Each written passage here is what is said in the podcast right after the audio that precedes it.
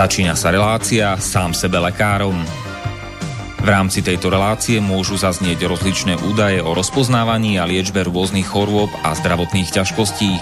Všetky takéto údaje sú určené výlučne pre vašu informáciu a nesmú byť chápané ako lekárske odporúčania. Ak máte akúkoľvek akútnu či chronickú chorobu alebo iné zdravotné ťažkosti, s ktorými si sami neviete dať rady, obráte sa prosím na kvalifikovaného a skúseného odborníka, ktorý bude môcť individuálne určiť, v čom tieto choroby a ťažkosti spočívajú a ako by ich bolo možné odstrániť či vyliečiť. Nič také však nemusí účinkovať na diaľku, teda bez toho, aby vás kompetentný odborník videl a osobne vypočul a vyšetril. Preto je dôležité osobné odborné poradenstvo, ktoré vám môže ušiť liečbu na mieru podľa vašich potrieb, životného štýlu, životného rozpoloženia a ďalších individuálnych daností.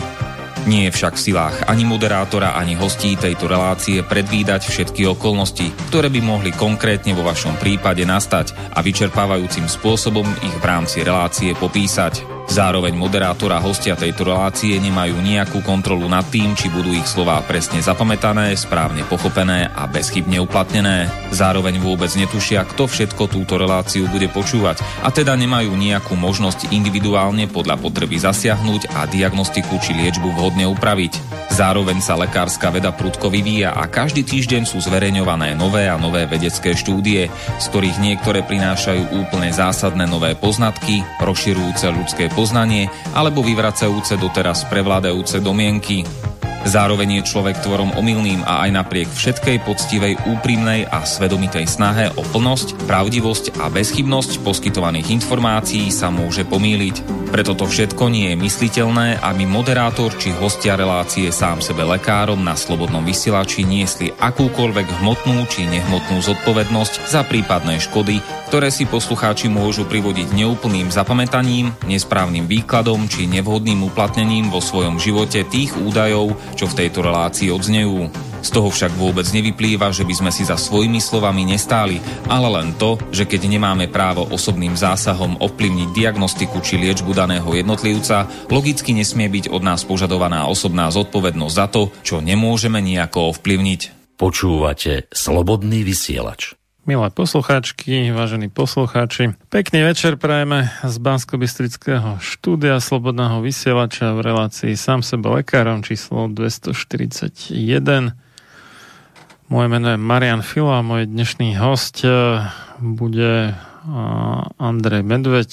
Mm, dnešnou témou bude taká aktuálna včas vopred, by som povedal, ale uh, určite sa dotkneme aj aktuálne prebiehajúceho masového šialenstva. A téma teda znie, ako prežiť chrypkovú sezónu bez chrypky. No a ak nás počúvate naživo, tak máme dnes nedelu 29. teda jasenia, září alebo septembra roku pána 2020 a všetko dobre prajeme k meninám dnes večer ešte všetkým Ľuboslavom, Ľuboslavám, Eustachom. To bol ten, čo mal tu nejakú trubicu, že? Eustachová trubica. Filibertom, Liboslavom, Liboslavám a Eustachiam. A zajtra teda v pondelok 21.9. všetkým Matušom, Ifigéniam a Mirelám. A do Česka vše dobré k svátku, dnes večer všem Olegum a zítra všem Matoušom. Tak, eh, my sme už čo prebrali, všelijaké také eh, hlavne zápaly a, a v mladickom zápale a, a tak, ale... Čiže mladické, v zápale mladickej nerozvážnosti. Ale vy, vyčíňa nám tu už nejaký čas e, niečo, čo štandardne spôsobuje buď nič, alebo nejaký soplík, ale celý svet nejak, teda až na tých prebudených nejak e, šalie z toho, respektíve necháva sa ošaliť. A e, isté, že sem tam sa nájde niekto, kto môže mať aj s banálnou chorobou celkom vážny problém No a o tom by mala byť aj táto relácia, že no, si povieme, že čo sa dá robiť, aby aj keď je celkovo vyššie riziko všelijakých tých respiračných, teda dýchacích ochorení, čiže nejaké tie sople, kašle a priedušky zapalené a nedaj Bože ešte zapal plus alebo niečo ďalšie toho druhu.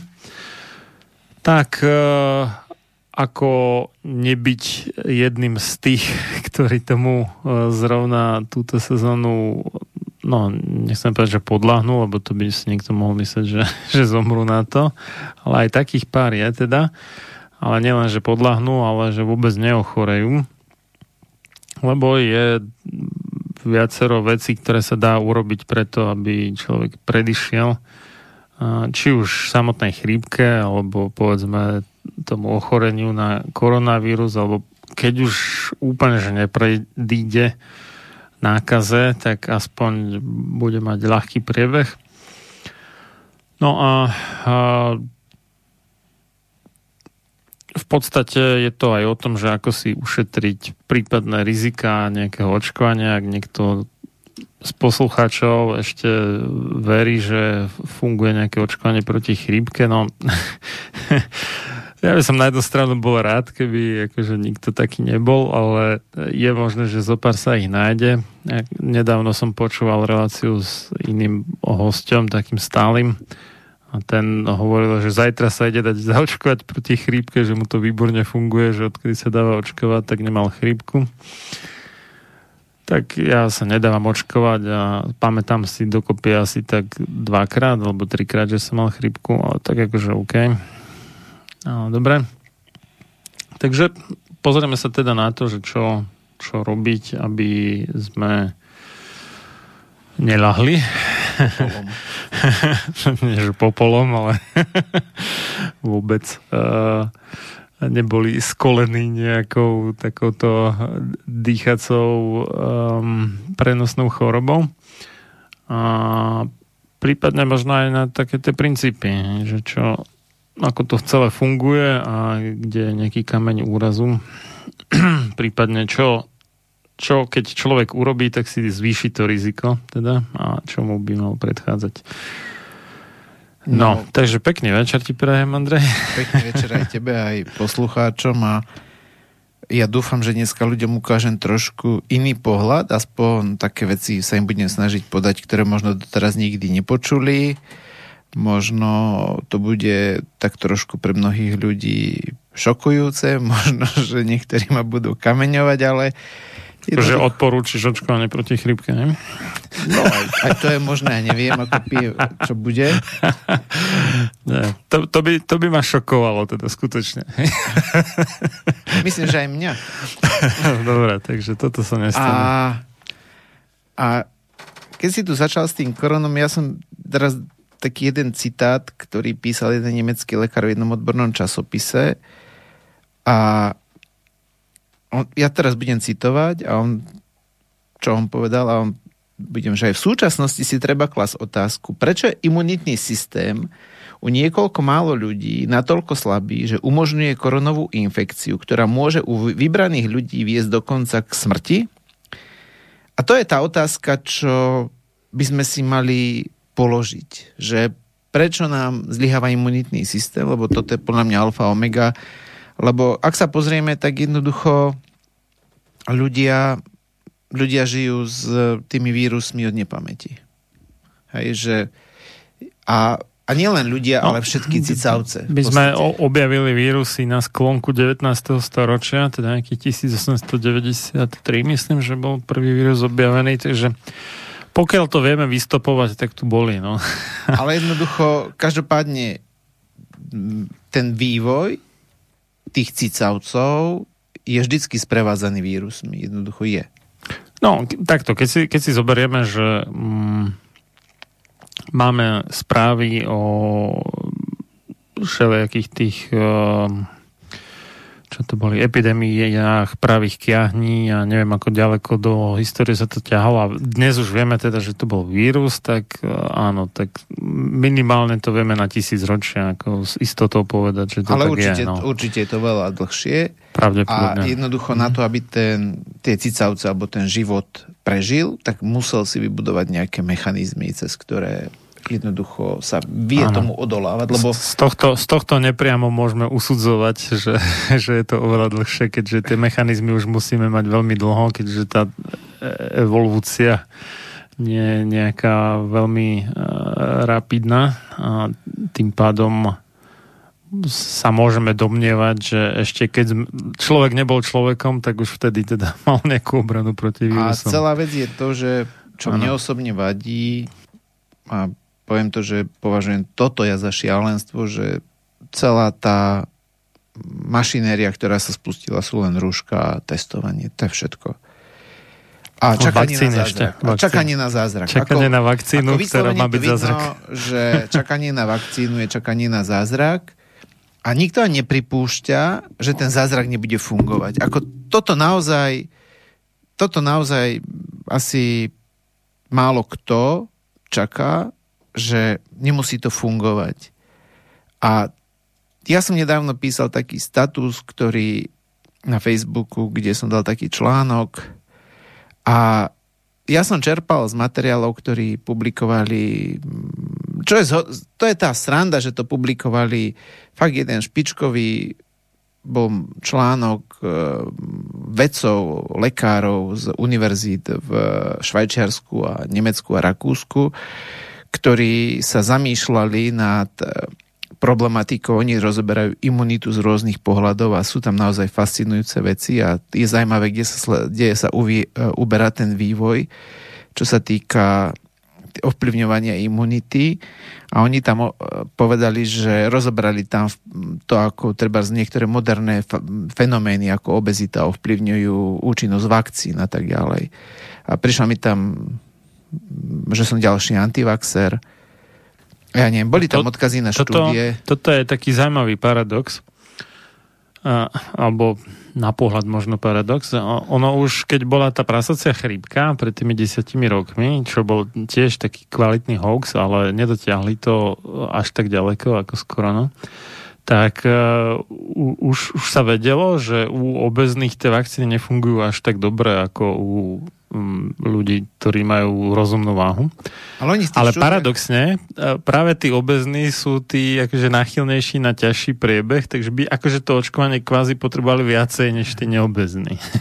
Ale celá vec je to, že v podstate tu, keď človek prezentuje iný názor, tak je automaticky daný do nejakej škatulky anti niečo, a tam nebolo nič povedané, že či ľudia to majú alebo nemajú robiť. Tam bolo len mm, povedané, že vlastne ten zápalový proces, ktorý prebieha pri obezite a nielen ten, ovplyvňuje tú schopnosť imunity reagovať tak, že bude tvoriť dostatok tých protilátok. Čiže v podstate protilátky sú súčasťou humorálnej imunity. Humorálna to je v podstate to, že v tých telesných tekutinách plávajú nejaké malé bielkoviny, ktoré majú za úlohu zneškodniť toho protivníka.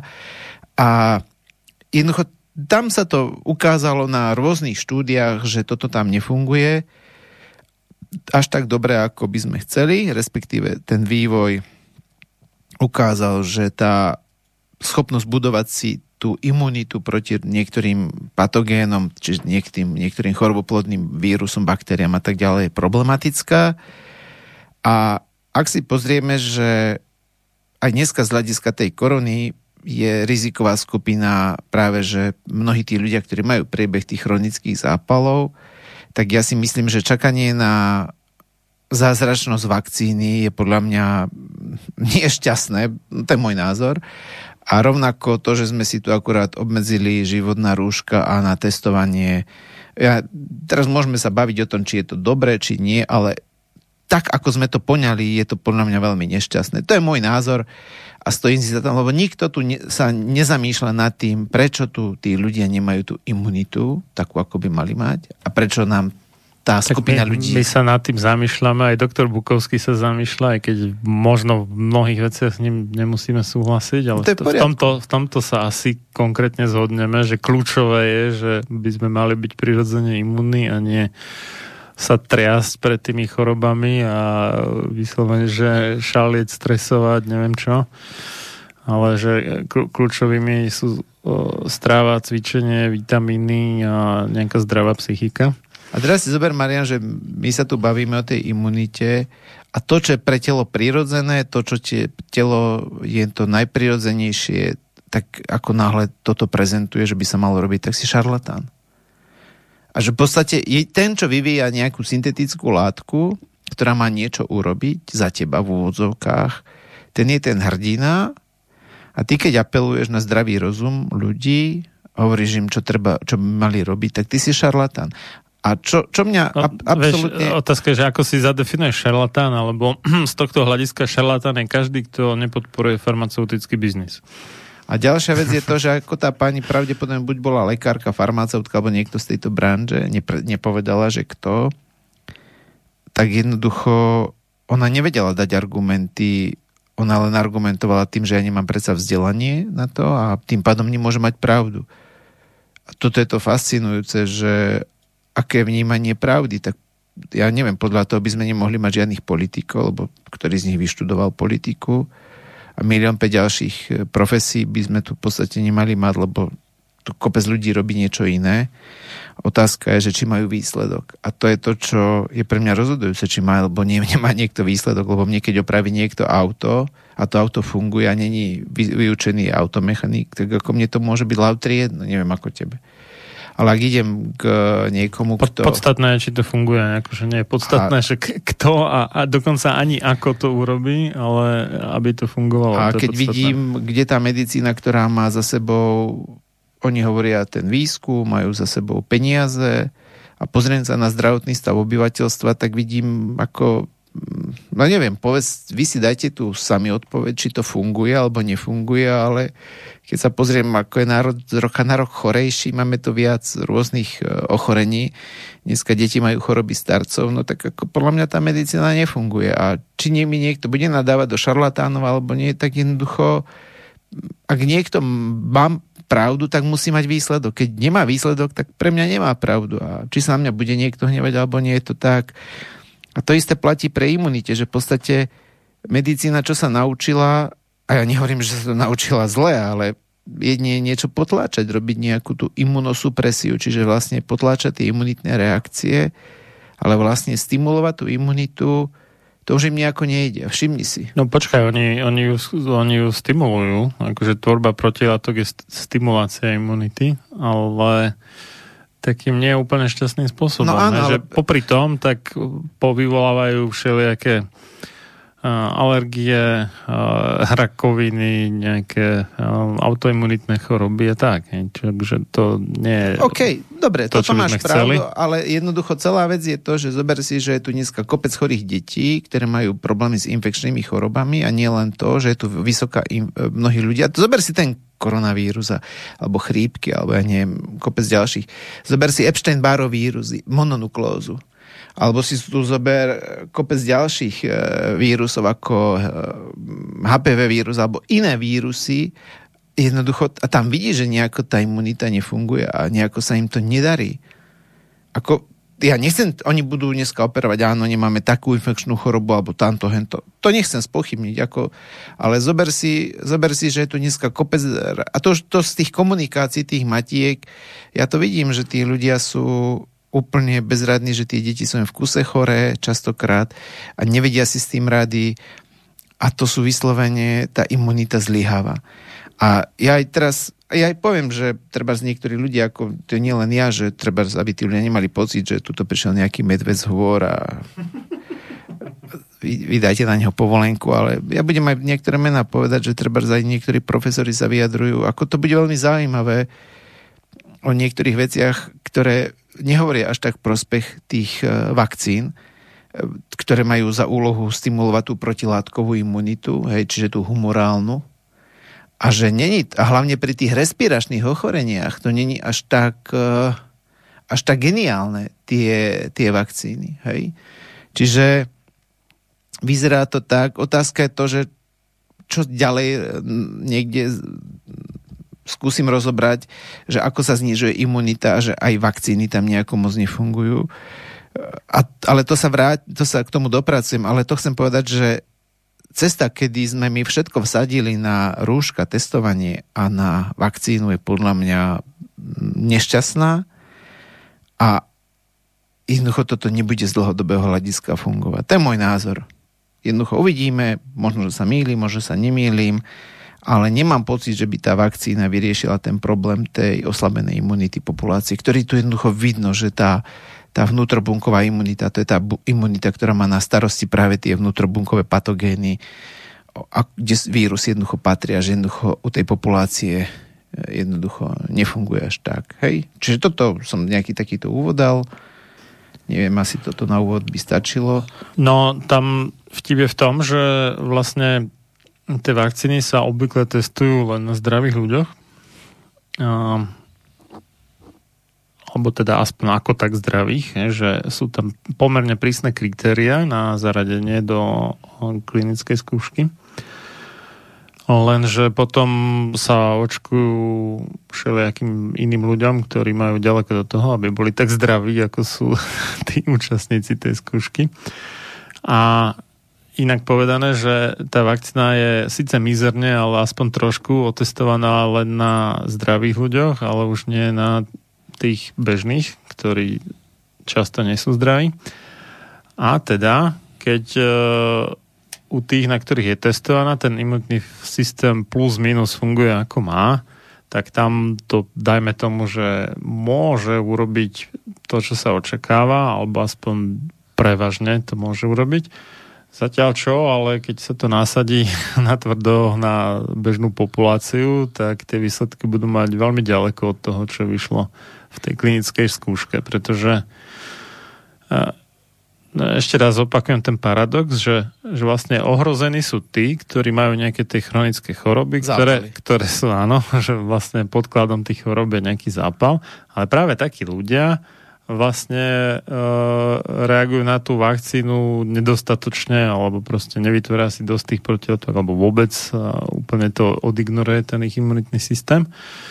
Čiže e, vlastne vakcína pre nich nie je riešením. Ale Marian, tá protilátková imunita je sekundárna. Ono tá primárna, tá, tá hlavná by mala byť postavená na úrovni vnútrobunkovej. No to, to, je, to je druhá vec, hej? Že, že vírusy vlastne sú a, primárne teda likvidované bunkovou imunitou a podnecovanie tej protilátkovej imunity oslabuje alebo utlmuje tú bunkovú imunitu, čiže to očkovanie vlastne pôsobí proti tomu čo my by sme v prvom rade chceli vlastne posilniť. Dokonca... To, to sústredenie sa na protilátky, pokiaľ ide o tie vírusy, je vlastne nie je dobrý nápad.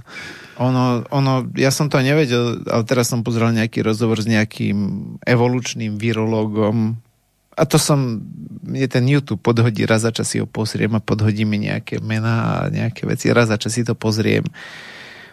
A ten človek tam podal celkom zaujímavú informáciu. Ja som to nevedel, že prečo sa nemeria tá vnútrobunková imunita, že v podstate nie sú na to peniaze. A... Dá sa vôbec zmerať akože bunková imunita? Určite sa dá. Ale akože čo, čo konkrétne tam zmeráš? No, môžu tam merať od, napríklad... Odchytávať scho- nejaké cytotoxické lymfocyty, alebo čo tam budeš robiť? Že... Ono sa to zvykne merať, e, aspoň čo ja viem, čo niektorí zvyknú, napríklad tam merajú, merajú napríklad schopnosť lízy, čiže v podstate to je schopnosť tých NK buniek, to sú tí natural killer, uh-huh, to sú uh-huh, tie uh-huh. bunky, ktoré majú prirodzení zabíjaci, zabíjaci ktorí uh-huh. majú schopnosť likvidovať ten vírusom nakazené bunky alebo rakovinové bunky, kde vlastne, lebo ich počet ešte není, koľko ich máme, to není rozhodujúce, rozhodujúce, čo, ako sú schopné ano. likvidovať. A toto je ten parameter, ktorý sa dokáže merať. Potom sú tam schopnosť robiť niektoré veci ako... No ale to, to čo, to oni proste zoberú z tela toho človeka, ktorého merajú, Vieš čo, ja som, neviem ako pri rakovine, že viem, že sa Krv, to robí nejakým lymfu, spôsobom alebo tak, čo? že a... sa vyextrahujú tie no. bunky a dajú no. sa do kontaktu s nejakými rakovinovými bunkami. Nejakou Asi, bunkovou kultúrou rakovinovou. A potom oni vedia po nejakom čase uh-huh. spočítať, ako, t- koľko ich tam je živých. No ale to, to je mnohonásobne náročnejšie, než e, buď namnožiť nejakú RNA tým PCR testom, alebo No je to, je to asi nie lacná záležitosť, ale existujú na to, dá, dá sa mhm. merať, e, mnohé parametre sa dajú mhm. merať, sú presné na to meto, metodiky A... Asi, asi by to aj dlhšie trvalo, ten test, ako časovo. Neviem, ako je to časovo náročné, to by som musel hmm. pozrieť, ako niektoré labáky to majú veľmi pekne vysvetlené, ako nie naše, hmm. ale viem, že jednoducho, keď som sa niektorých veciach hrabal, tak viem, že u tých enkabuniek sa zistuje tá schopnosť lízy, alebo sa tam zistuje treba to respiračné vzplanutie, ten respirátory brzda. Tých faktorov je veľa, ktoré na to všetko vplývajú a oni majú celú tú metodiku na to rozpracovanú. Ja sa priznám, že do toho som moc veľmi nejako nešiel. E, priznám sa, že kebyže to tu si naštudujem a potom to vyklopím, tak potom by sa ma všetci ľudia pýtali, kde si to môžu dať robiť, že na čo o tom rozprávam, keď sa to na Slovensku nedá robiť, alebo ja neviem čo, aby som takéto informácie. Ale každopádne jeden fakt je to, že toto sa v medicíne ignoruje a práve keď si zoberieš ten rozvoj HPV vírov, ja neviem, Epstein-Barov vírus alebo kopec ďalších vecí od chlamídy, borely, to sú všetko vnútrobunkové parazity, kde jednoducho tá vnútrobunková imunita zlyháva. Jednoducho to, ono, je ten, to je ten, ten problém. Ono že... aj, aj to, že, že už uh, každé tretie, pomaly každé druhé dieťa je alergické, tak to vlastne znamená, alergia je vlastne vychýlenie tej rovnováhy v prospech uh, tej protilátkovej imunity a teda keď je niekto alergický, tak to zákonite znamená, že má oslabenú bunkovú imunitu. No to je to, je to čo, čo, čo tých to ľudí pribúda ako nenormálnym tempom. Čo je problém, že vlastne tá, tá imunita sa vlastne delí na dve také základné zložky. Jedna je tá vrodená, a druhá tá adaptívna časť imunity, čiže tá, ktorá sú schopná učiť. A potom tá adaptívna, ona tam sú tie tzv. T pomocné bunky, to sú tie lymfocyty, oni sa delia na viaceré zložky TH1, TH2, potom sú to tie regulačné bunky T17, T22, ale z hľadiska toho tej vnútrobunkovej, to je tá TH jednotková imunita a tá TH2 napríklad dominuje pri alergiách, hej?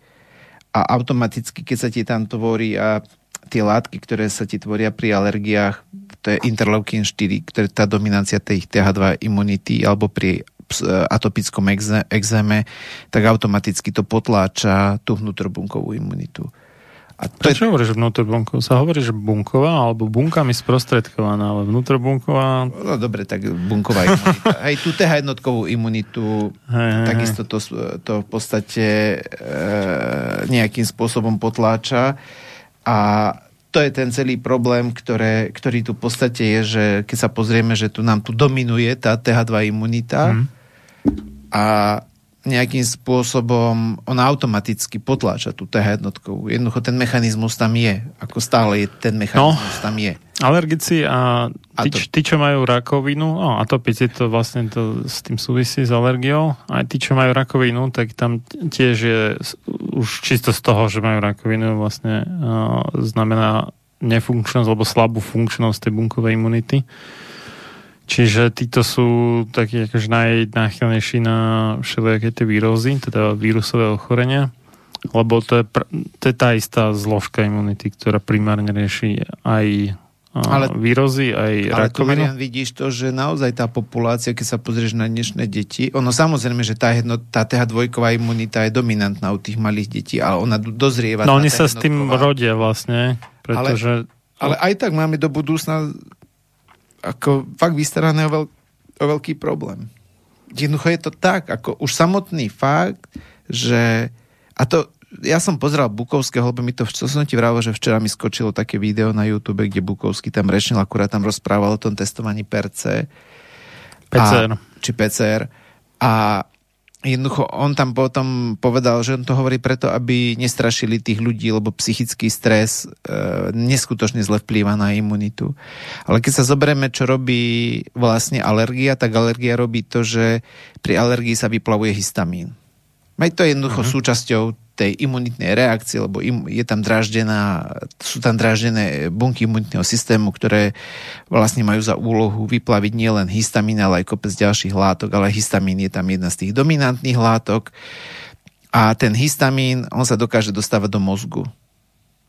A v mozgu aktivuje stresovú os. Čiže nemusíte s prepačením nasrdiť suseda alebo vytočiť žena doma a dostávať sa do toho psychického stresu alebo cez stres toho, že čítaš v novinách, ale cez ten histamín si permanentne uvádzaný do toho stresu. Čiže ak si ľudia s alergiami myslia, a to fakt sledujem, že ľudia majú z alergii kobojku, to je pre nich bezvýznamná choroba, im tam stačí dať antihistaminika a oni si myslia, že sa nič nedieje. Jednoducho to, že sa to niečo neprejavuje cez sliznicu alebo cez, e, neviem, svrbenie, tým pádom, že to neexistuje, sú na obrovskom omyle. Jednoducho ten histamín, dneska nemajú vyvinuté žiadne liečivo, absolútne žiadne, ktoré by vedelo brániť účinku histamínu v nervovom systéme. Nemajú. A jednoducho ten histamín vstúpi do mozgu, kde aktivuje stresovú os, kde sa fakt aktivuje celý, celá kaskáda, stresová reakcia sa aktivuje, čo ovplyvňuje komplet všetko v našom tele tak teraz si, keď si to načíta, že tam je ešte potom ten... No ten počkaj, bo... čiže tie antihistaminika ako potlačia tú reakciu v tom zmysle, že sa človek nevysype, hej, že nemá No oni to výražky, nepotlačia, oni len urobia to, že obsadia nejaké miesto, ano. tzv. receptor, máme 4 ano, histamínové ano. receptory, H1, H2, H3, H4 uh-huh. a oni majú lieky iba na H1, H2. No dobré, ale človek nemá tie akože Nemá tie, tie typické, tie typické prejavy. prejavy. Ale čo nedokážu ovplyvniť nedokážu, je vstup histamínu tak, do mozgu. Kde už nedokážu potlačiť ten stres, ktorý vytvára Presne. histamín. A to, že si to človek neuvedomuje... Že človek to... má akože taký milný dojem, že je v pohode, Presne. keď si zoberie to antihistaminikum, Presne. ale realita je iná. Mm. Tak to je problém. No. A, a vieš, čo je najväčšia sranda? Že v podstate dlhodobé draženie tej stresovej osy uh-huh. vlastne ide... A toto je ten fakt, tá krása toho, aká je tá medicína čisto nezmyselná. Nakoniec vedie k tomu, že sa uvoľňujú látky, lebo ten nervový systém je poprepájaný znova z imunitou a vedie to zasa k uvoľňovaniu, k uvoľňovaniu histamínu. Čiže toto je v podstate perpetuum mobile. To je začarovaný kruh, circulus vitiosus. Hej. Čiže v podstate ten histamín v mozgu mi stimuluje vyplavovanie histamínu v tele. To tak už čo môže byť krajšie na tomto svete? No, krajšie bude, keď zistíme, ako to preťať, ale už máme pol hodinu za sebou, tak si dáme prvú prestávku. Napísal nám akorát nejaký Peter, ale že, že je mi z vás navracanie.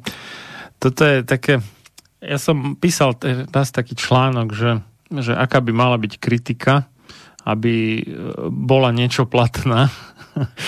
tak jedna vec je, že... že je na záchod. No, ko, konk- e, dve veci aspoň vypichnem. Myslím, že 7 bodov som tam dal. Že konkrétna a vecná. že, že čo, čo konkrétne teda a, a, a vecne. Že čo, lebo čo z toho, čo sme my povedali, tu je špatne. A, a tak, no. Takže, tak prečítaj, čo povedal. No, nenapísal nič, iba že mi z vás navracanie. Takže poprosím upresniť a ideálne aj a ďalší aj, bod aj, tej kritiky, že podložená by mala byť, ideálne aj s, s nejakým vysvetlením, že prečo sme niečo povedali zle alebo tak. A pokiaľ sme nič nepovedali zle, tak e, nám je v celku jedno, že ale tak on sa má právo dovracať, ako prečo? Máte, ja sa osobne dovracať. čudujem takýmto ľuďom, ako, lebo ja chápem ľudí, píšu. ktorí so mnou nesúhlasia a to je úplne normálna vec, nie s niekým nesúhlasiť. Ale ak mi je z toho zle a počúvať to, ako, tak tým pádom si ubližujem, ako to je nezmysel, čo ľudia robia. Ak mne je z niečo zle, Ďalší bod tej kritiky má byť konštruktívna, že ja nemám akože za cieľ uh, znechutiť niekomu niečo, alebo proste, aby on sa cítil zle, ale posunúť uh, keď sa domnievam, že ja mám pravdu, on nemá, tak ho posunúť ďalej niekde. No, takže nech teda povie, že kde sa milíme a pokiaľ sa naozaj milíme, tak to bude skvelé. Akože nemáme, myslím, problém priznať si chybu, akurát to treba konkretizovať. Takže poprosím teda Petra, pokiaľ ešte počúva, nevypol to na tvoju radu, tak aby teda upresnil, že... Tak ja mu radím vypnúť, čím... to nie, že sa pozvracia, bude mu zle a potom... S čím má problém konkrétne. To nezmysel. Aby a, a aj s nejakým zdôvodnením, aby sme vedeli teda, že pokiaľ sme niekde urobili chybu, takže že prečo aby sme to mohli uznať, aj keď má pravdu, určite to uznáme. Dobre, dáme si takú novú pesničku od Metalindy, neviem, či si ju počul, volá sa to, že... Ja nepočúvam, iba v rádiu počúvam, ale teraz rádia hrajú všetko, čo sa hralo kedysi. To asi nebudú hrať, lebo toto je mm, taká dosť mm, nie úplne trendy v zmysle tých nových progresívnych trendov pesnička. A volá sa to, že uh, v jednote je sila Slovania, takže budete môcť tušiť už z toho názvu, že o čom to bude, ale ten text je výborný, takže uh, príjemné počúvanie. Prajem zatiaľ a o necelých 6 minút budeme pokračovať. No zahyň, studom večným zahyň podlá duša, čo o slobodu dobrý ľud môj mi pokúša Lež večná meno toho nech ovenčí sláva, kto seba v obeď svetu za svoj národ dáva. A ty morho, hoj morho, detvo môjho rodu, kto kradmou rukou siahne na tvoju slobodu. A čo i tam dušu dáš v tom boji divokom, mor ty len a voľne byť, ako byť otrokom. Samochalúbka. Počúvate Slobodný vysielač.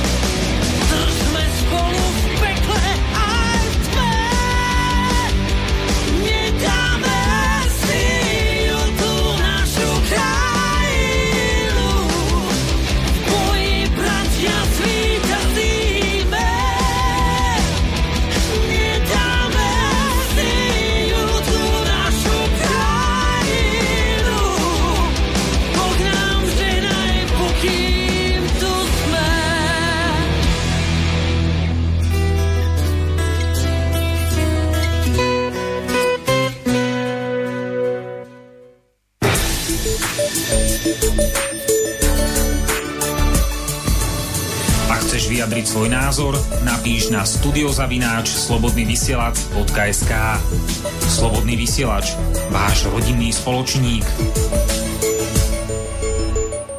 Vítajte späť v relácii sám sebe lekárom číslo 241 na tému Ako prežiť chrípkovú sezónu bez chrípky. Z Banskej Bystrice od mixu Marian Filo a za hostovským mikrofónom Andrej Medveď sa nám to vyrojili tri maily. Vyzerá, že dva, tento je rovnaký. Neviem, prečo sa odoslal dvakrát. No, nevadí. Tak e, napísal Juraj, že dobrý deň, keď sa bavíte o imunite, rád by som sa spýtal, čo si myslíte o burčiaku. Má nejaký zdravotný prínos pitie burčiaku podľa vás? V zátorke v rozumnom množstve. Údajne je prospešný pre pečeň. Pre pečeň? No ja, Že- ja sa neviem k Burčaku vyjadriť. Ja pe- sa, že... však, ale tak to obsahuje nejaký alkohol a pečeň naopak nemá moc rada alkohol, tak teraz akože Nie. mi to trošku nesedí. Ako alkohol organiz, pre, pre organizmus nie je dobrá vec, ako či sa to ľuďom páči, alebo nie. Tak to treba, treba akože pre poriadok dodať, že uh, sú niektoré vírusy, ktoré mm, nezbavíte sa ich bežným mydlom, to napríklad rotavírusy, ale alkohol na nich funguje. je, Že Alkohol v tomto premohol, zmysle- hej? v tomto zmysle alkohol môže byť akože dezinfekcia a jak niekto vraví, že vypaliť červa, tak môže to u niekoho fungovať, povedzme, že keď ide neviem, do Egypta alebo kde, kde či, či už robí, čo robí, tak proste nejaké tie miestne mikroby a, do seba nasaje a sú také, ja som teda v Egypte nebol ešte, ale moji príbuzní boli a že, že im to teda akože zabera, že taký pol decak denne a, a To má, ne, ten nemajú... tam majú skade. Veď tam sa nemôže piť oficiálne, nie? V Egypte. No, no to, že je nejaká krajina moslimská, neznamená, že v hoteli nedostaneš alkač, vieš, Aha. keď nie si moslim. To zase biznis je biznis, vieš. To. Však ani drogovať by nemali, ale v Afganistane sa veselo pestujú maku a teda nie pre makovníky, ale za iným účelom. Takže to, že oni sami to nepožívajú, ešte neznamená, že to neponúkajú svojim zákazníkom. to je jedna vec. A druhá vec je, že som počul také príhody, že, mm, že moslimovia pijú o, po zotmení niekde v tmavom kúte v tme, lebo Allah nevidí, tak potom nič sa nedieje, vieš. No, to som netušil. A to nevraj, že všetci, hej, že... Ale vraj, vraj sú takí, ako, ktorí s ním vybebrali, takže pijú po tme zásadne. Uh, mne sa to nezdá, priznam sa, hej, že... Ale ako... ako mm, uznávam, že to môže uh, zatočiť s nejakými vírusmi, nejaký ten alkohol v nejakom rozumnom množstve, ale že by mal byť prospešný práve pre pečeň, ktorá má tendenciu pri nejakom dlhodobom užívaní alkoholu naopak byť poškodená. To neviem, no, ale to by chcelo nejak bližšie vysvetliť, že čo konkrétne v tom burčiaku je maká látka, ako, ako to funguje, alebo tak, ale na toto sa nás asi zrovna Juraj pýta, takže asi to vysvetliť neviem, bohužiaľ, takže my tiež nevieme. To je nám ľúto. No, uh, to je Katka. Katka píše, že ja vás počúvam a žasnem nad múdrosťou a vecnosťou vášho dialógu.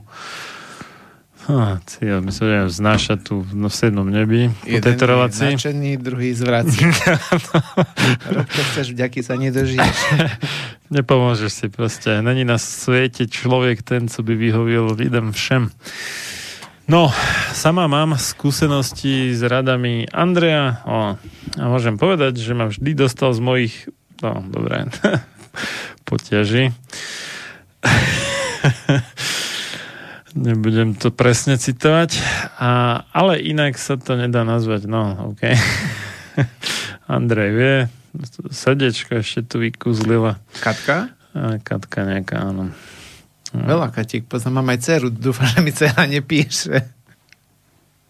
A to nemá, nemá priezvisko po tebe ani po tvojej manželke, takže asi to nebude tvoja dcera.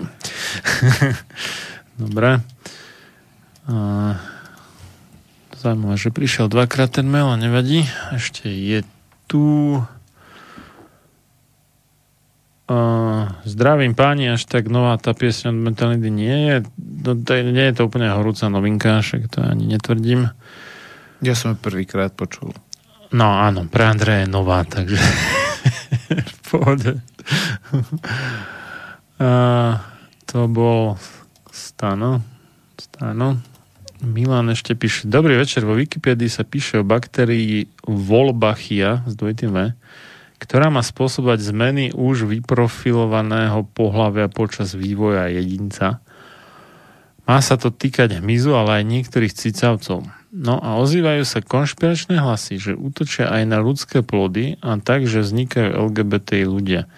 Vraj je to samoregulačný prírodný proces, Môže byť na tom niečo, aspoň na polemiku. Ja to Baktéria, ktorá spôsobuje... Toto som ešte... Ja, ja, čo som počul, čo sa LGBT týka, že to je nejaký problém, pokiaľ to teda akože siaha do hlbokého detstva, alebo niekto si myslí, že vrodené, tak je to nejaký problém ranného vývoja hormonálneho systému, že tam je nejaký, nejaká škoda v tom smere, že u, chlapcov, že, že majú príliš málo testosterónu alebo u devčat príliš veľa, pokiaľ sú lesby. Ale mm, to, o tom to neviem, že by nejaká baktéria a ani neviem, ako konkrétne by to mohla urobiť. No jedine, že by tá baktéria nejakým spôsobom spôsobovala to narušenie toho hormonálneho vývoja. Ja to prvýkrát počujem, k tomu sa naozaj Takže k tomuto, tomuto asi tiež nič. No ale toto bolo, že, že úplne mimo tému. Dobre. Nevadí. Takže chrípka, respiračné ochorenia, no. tak tak poďme sa pozrieť na tú imunitu, že v podstate, lebo tu sú na také dve základné vetvy tej imunity a to je tá vrodená imunita, ktorá vždy reaguje ako prvá. Vždy. Hej? Hej, a poďme na... teda všeobecná, dá sa povedať. Hej, no. a potom je tá hmm. adaptívna, čiže tá, ktorá sa špecializuje. Prispôsobená alebo naučená. Naučená. A poďme sa pozrieť, e, v podstate, lebo berme si to, že nielen, týka sa to všetkých ľudí, treba z niektoré vírusy sú nové, kde patrí aj tá koronavírus, ten koronavírus, ale potom sem patria aj tie vírusy, ktoré tu poznáme, ale v podstate napríklad deti nepoznajú ten vírus, alebo ich tela nepoznajú ten vírus a vždycky musia fungovať najprv tie mechanizmy, ktoré sú spojené s tou vrodenou imunitou. Hej? A prvé tie bunky, ktoré ako zasahujú do toho procesu sú tzv. makrofágy. Neviem. Veľký žruti. No, veľkí jedáci, to je odvodené ano. z gréckého veľkí jedáci a e, to sú prvé bunky, ktoré majú za úlohu spustiť tú zápalovú reakciu, lebo ten zápal má za úlohu ako zlikvidovať e, ten vírus. A tie makrofágy v podstate slúžia na to, že ničia tie patogény, požierajú ich a potom sa čo udeje? Čiže ten makrofág príde do kontaktu s nejakým tou choroboplodnou baktériou alebo vírusom, on ju zožere, kvázi ako keby že ju strávil a na svoj povrch dá antigén. Čiže Môže to byť aj neživá látka, môže to byť nejaký jed alebo teda toxín. Ale ak sa bavíme o tých vírusových áno, infekciách. Áno. Ale jedná sa o to, že toto je, toto je vlastne úloha tohto makrofágu, aby prezentoval, aby ukázal tým ostatnej časti imunity, že je tu takáto látka a treba sa s ňou naučiť žiť a treba s ňou sa naučiť na ňu reagovať. Hej? Čiže poďme do tej akcie, aby sme vyriešili ten problém. Preto sú tie bunky imunitného systému, ktoré dokážu ukazovať ten antigén, označované aj antigén prezentujúce, prezentujúce bunky. A tie makrofágy sú veľmi dôležité v tej prvej časti tej imunitnej reakcie a my tie makrofágy delíme na dve také základné skupiny a to sú M1 ako M ako odvodené od makrofág a M2. Tie M1 e, zabezpečujú to, čo som teraz popísal vyššie a tie M2 makrofágy oni zabezpečujú tú protizápalovú aktivitu. Čiže sú protihráči, ako keby, že jeden je plyn a druhá je brzda. Uh-huh.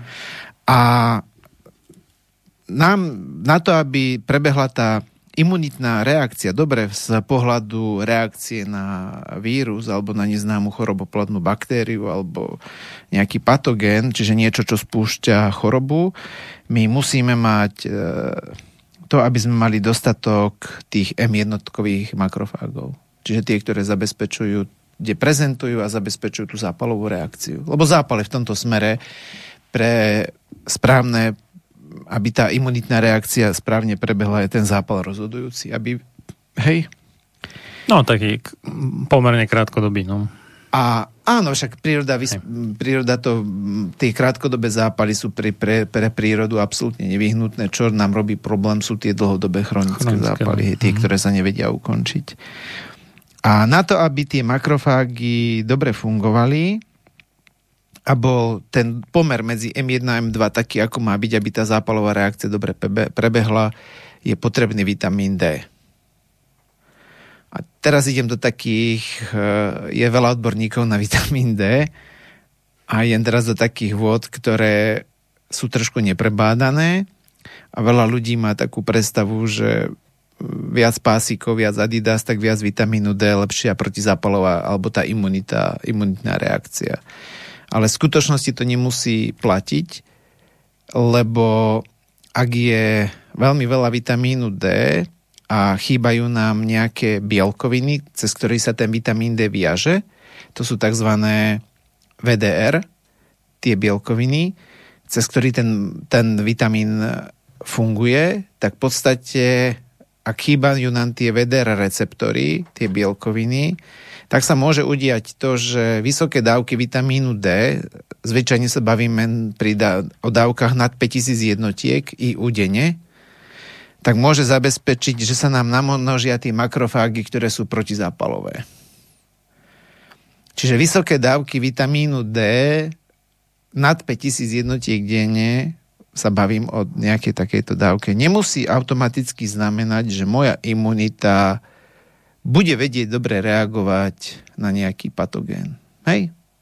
Neviem, či ti to, Marian, dáva zmysel. No, tak jasné, že, že jedna vec je dodávať nejaký matrož a druhá vec je byť schopný ho príjmať a úplne využiť. Takže ten re- receptor alebo príjemca po slovensky, alebo príjimač. Príjimač, áno, to je bielko, je, cez ktorý to funguje.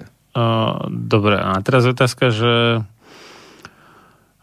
že ke, kedy ich máme dosť, alebo čo potrebujeme, aby sme mali dosť tých no receptorov? Ono, teda. ono sa to dá zisťovať tak, že sa zistuje pomer medzi 1,25 OHD3 a 25 OHD3 to bude asi jedna čiarka 25, lebo tam ide o to, že kde v rámci tej štruktúry toho vitamínu a... D máš uh, namiesto, myslím, že vodíku je tam uh, to OH.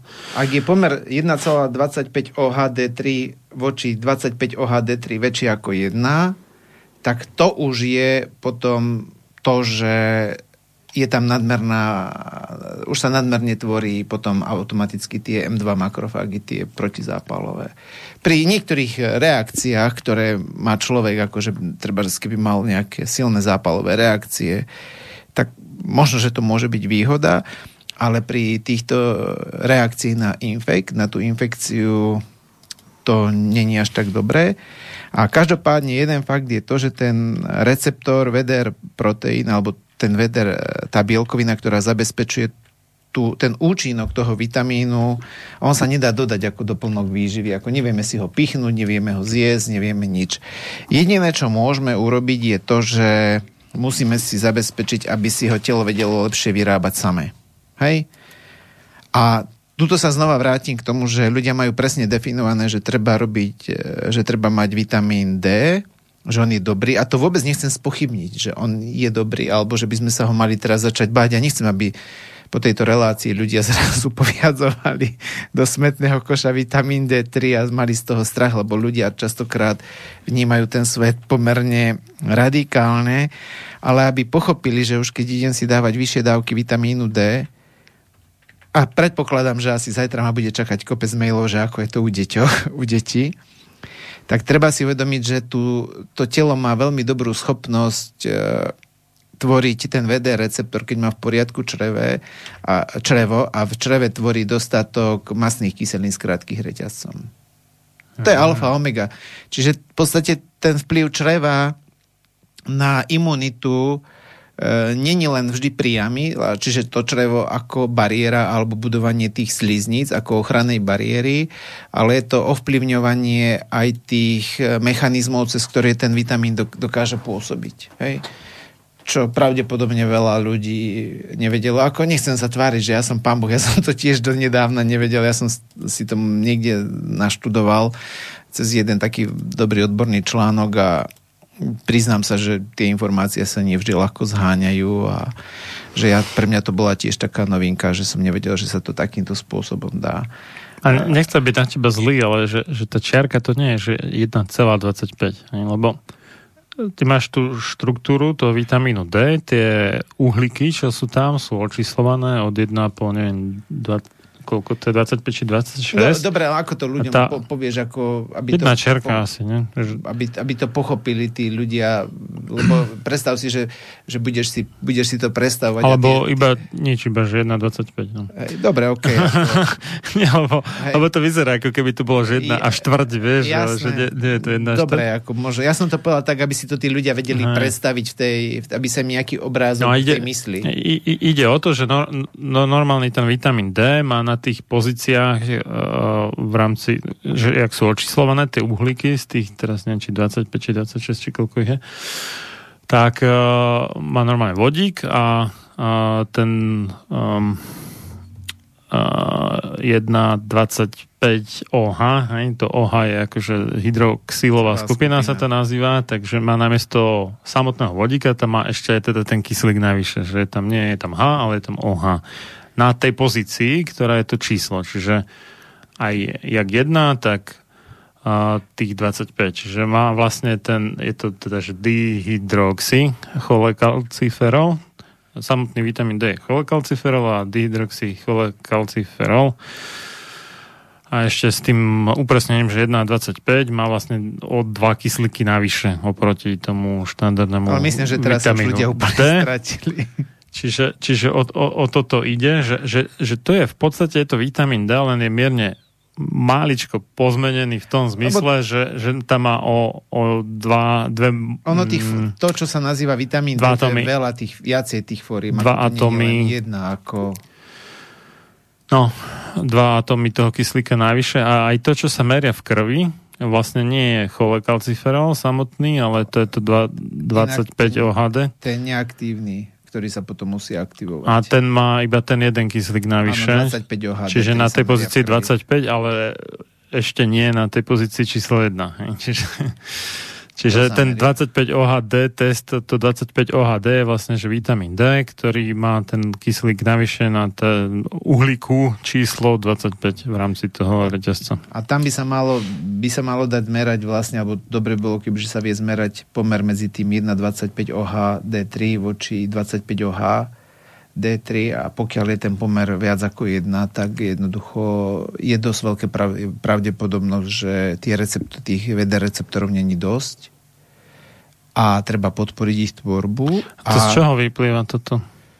Neviem presne. Ja že, že ten pomer je tým meradlom ako... Neviem, ja som čítal taký jeden článok. Ja sa Čiže priznám, poč, počkaj, že... to znamená, že keď, keď toho 1,25 je v krvi príliš veľa, tak to znamená, že nie je vychytávaný tými Vychytávaný. receptormi a preto ho je tam prebytok vlastne. Hej? Čiže on sa ako keby pripraví na to, aby bol zužitkovaný, ale nemá ho čo zužitkovať. Priznám sa, pozeral som, či to niekto vie na Slovensku mere, no pokiaľ ja som, nenašiel som. Čiže ja sa priznám, že ani som do tohto nechcel moc ísť v tejto relácii, že, lebo zasa dostanem kopec mailom, kde sa to dá zmerať, ako si to ľudia môžu zmerať a na, a na čo to spomínam, keď sa to nedá zmerať a, a ja neviem čo všetko. To určite prídu tie Na reakcie. čo to spomínaš, keď sa to nedá zmerať? Ale tak zabrdol si do toho, no tak som to vyzdol. No. Dobre, čiže... Uh, uh, tak inak, že ako si zabezpečiť, aby človek mal dostatok tých vitamín D receptorov? Čiže teda? ak niekto užíva vitamín D3, uh-huh. ten, aby som to tak niekde dal na záver, a niekto užíva viac ako tých uh-huh. 5000 jednotiek, a respektíve ak sa blíži k tomu, tak jedna z tých vecí by malo byť starať sa o črevo. Čiže to je dostatok látok, ktoré podporujú tú črevnú flóru a hlavne to je dostatok tých prebiotík, lebo naozaj bez tých látok, ktoré tie baktérie požierajú, tu sú prebiotika, čiže oni podporujú tie, tie baktérie, si telo nevie vyrobiť dostatok látok, ktoré by podporovali tú tvorbu toho receptoru. Hej, tej bielkoviny. Uh-huh. 27 má uhlíkov vitamín D. Som to našiel. Dobre. Ďalší dôležitý z tých dôležitých funkcií toho, tých makrofágov je uvoľňovanie oxidu dusnatého. Oxid dusnatý. Ako v prípade, že detekovali nejakú infekciu. Áno, hej. Inak to štandardne to nerobia.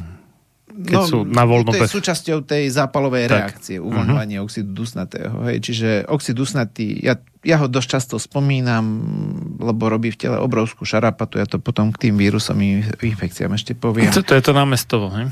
NO. Hej, doktor No, to je aj Na- tento James Bond, doktor No. Námestovo, som zvedavý, či počúva Peter z námestova.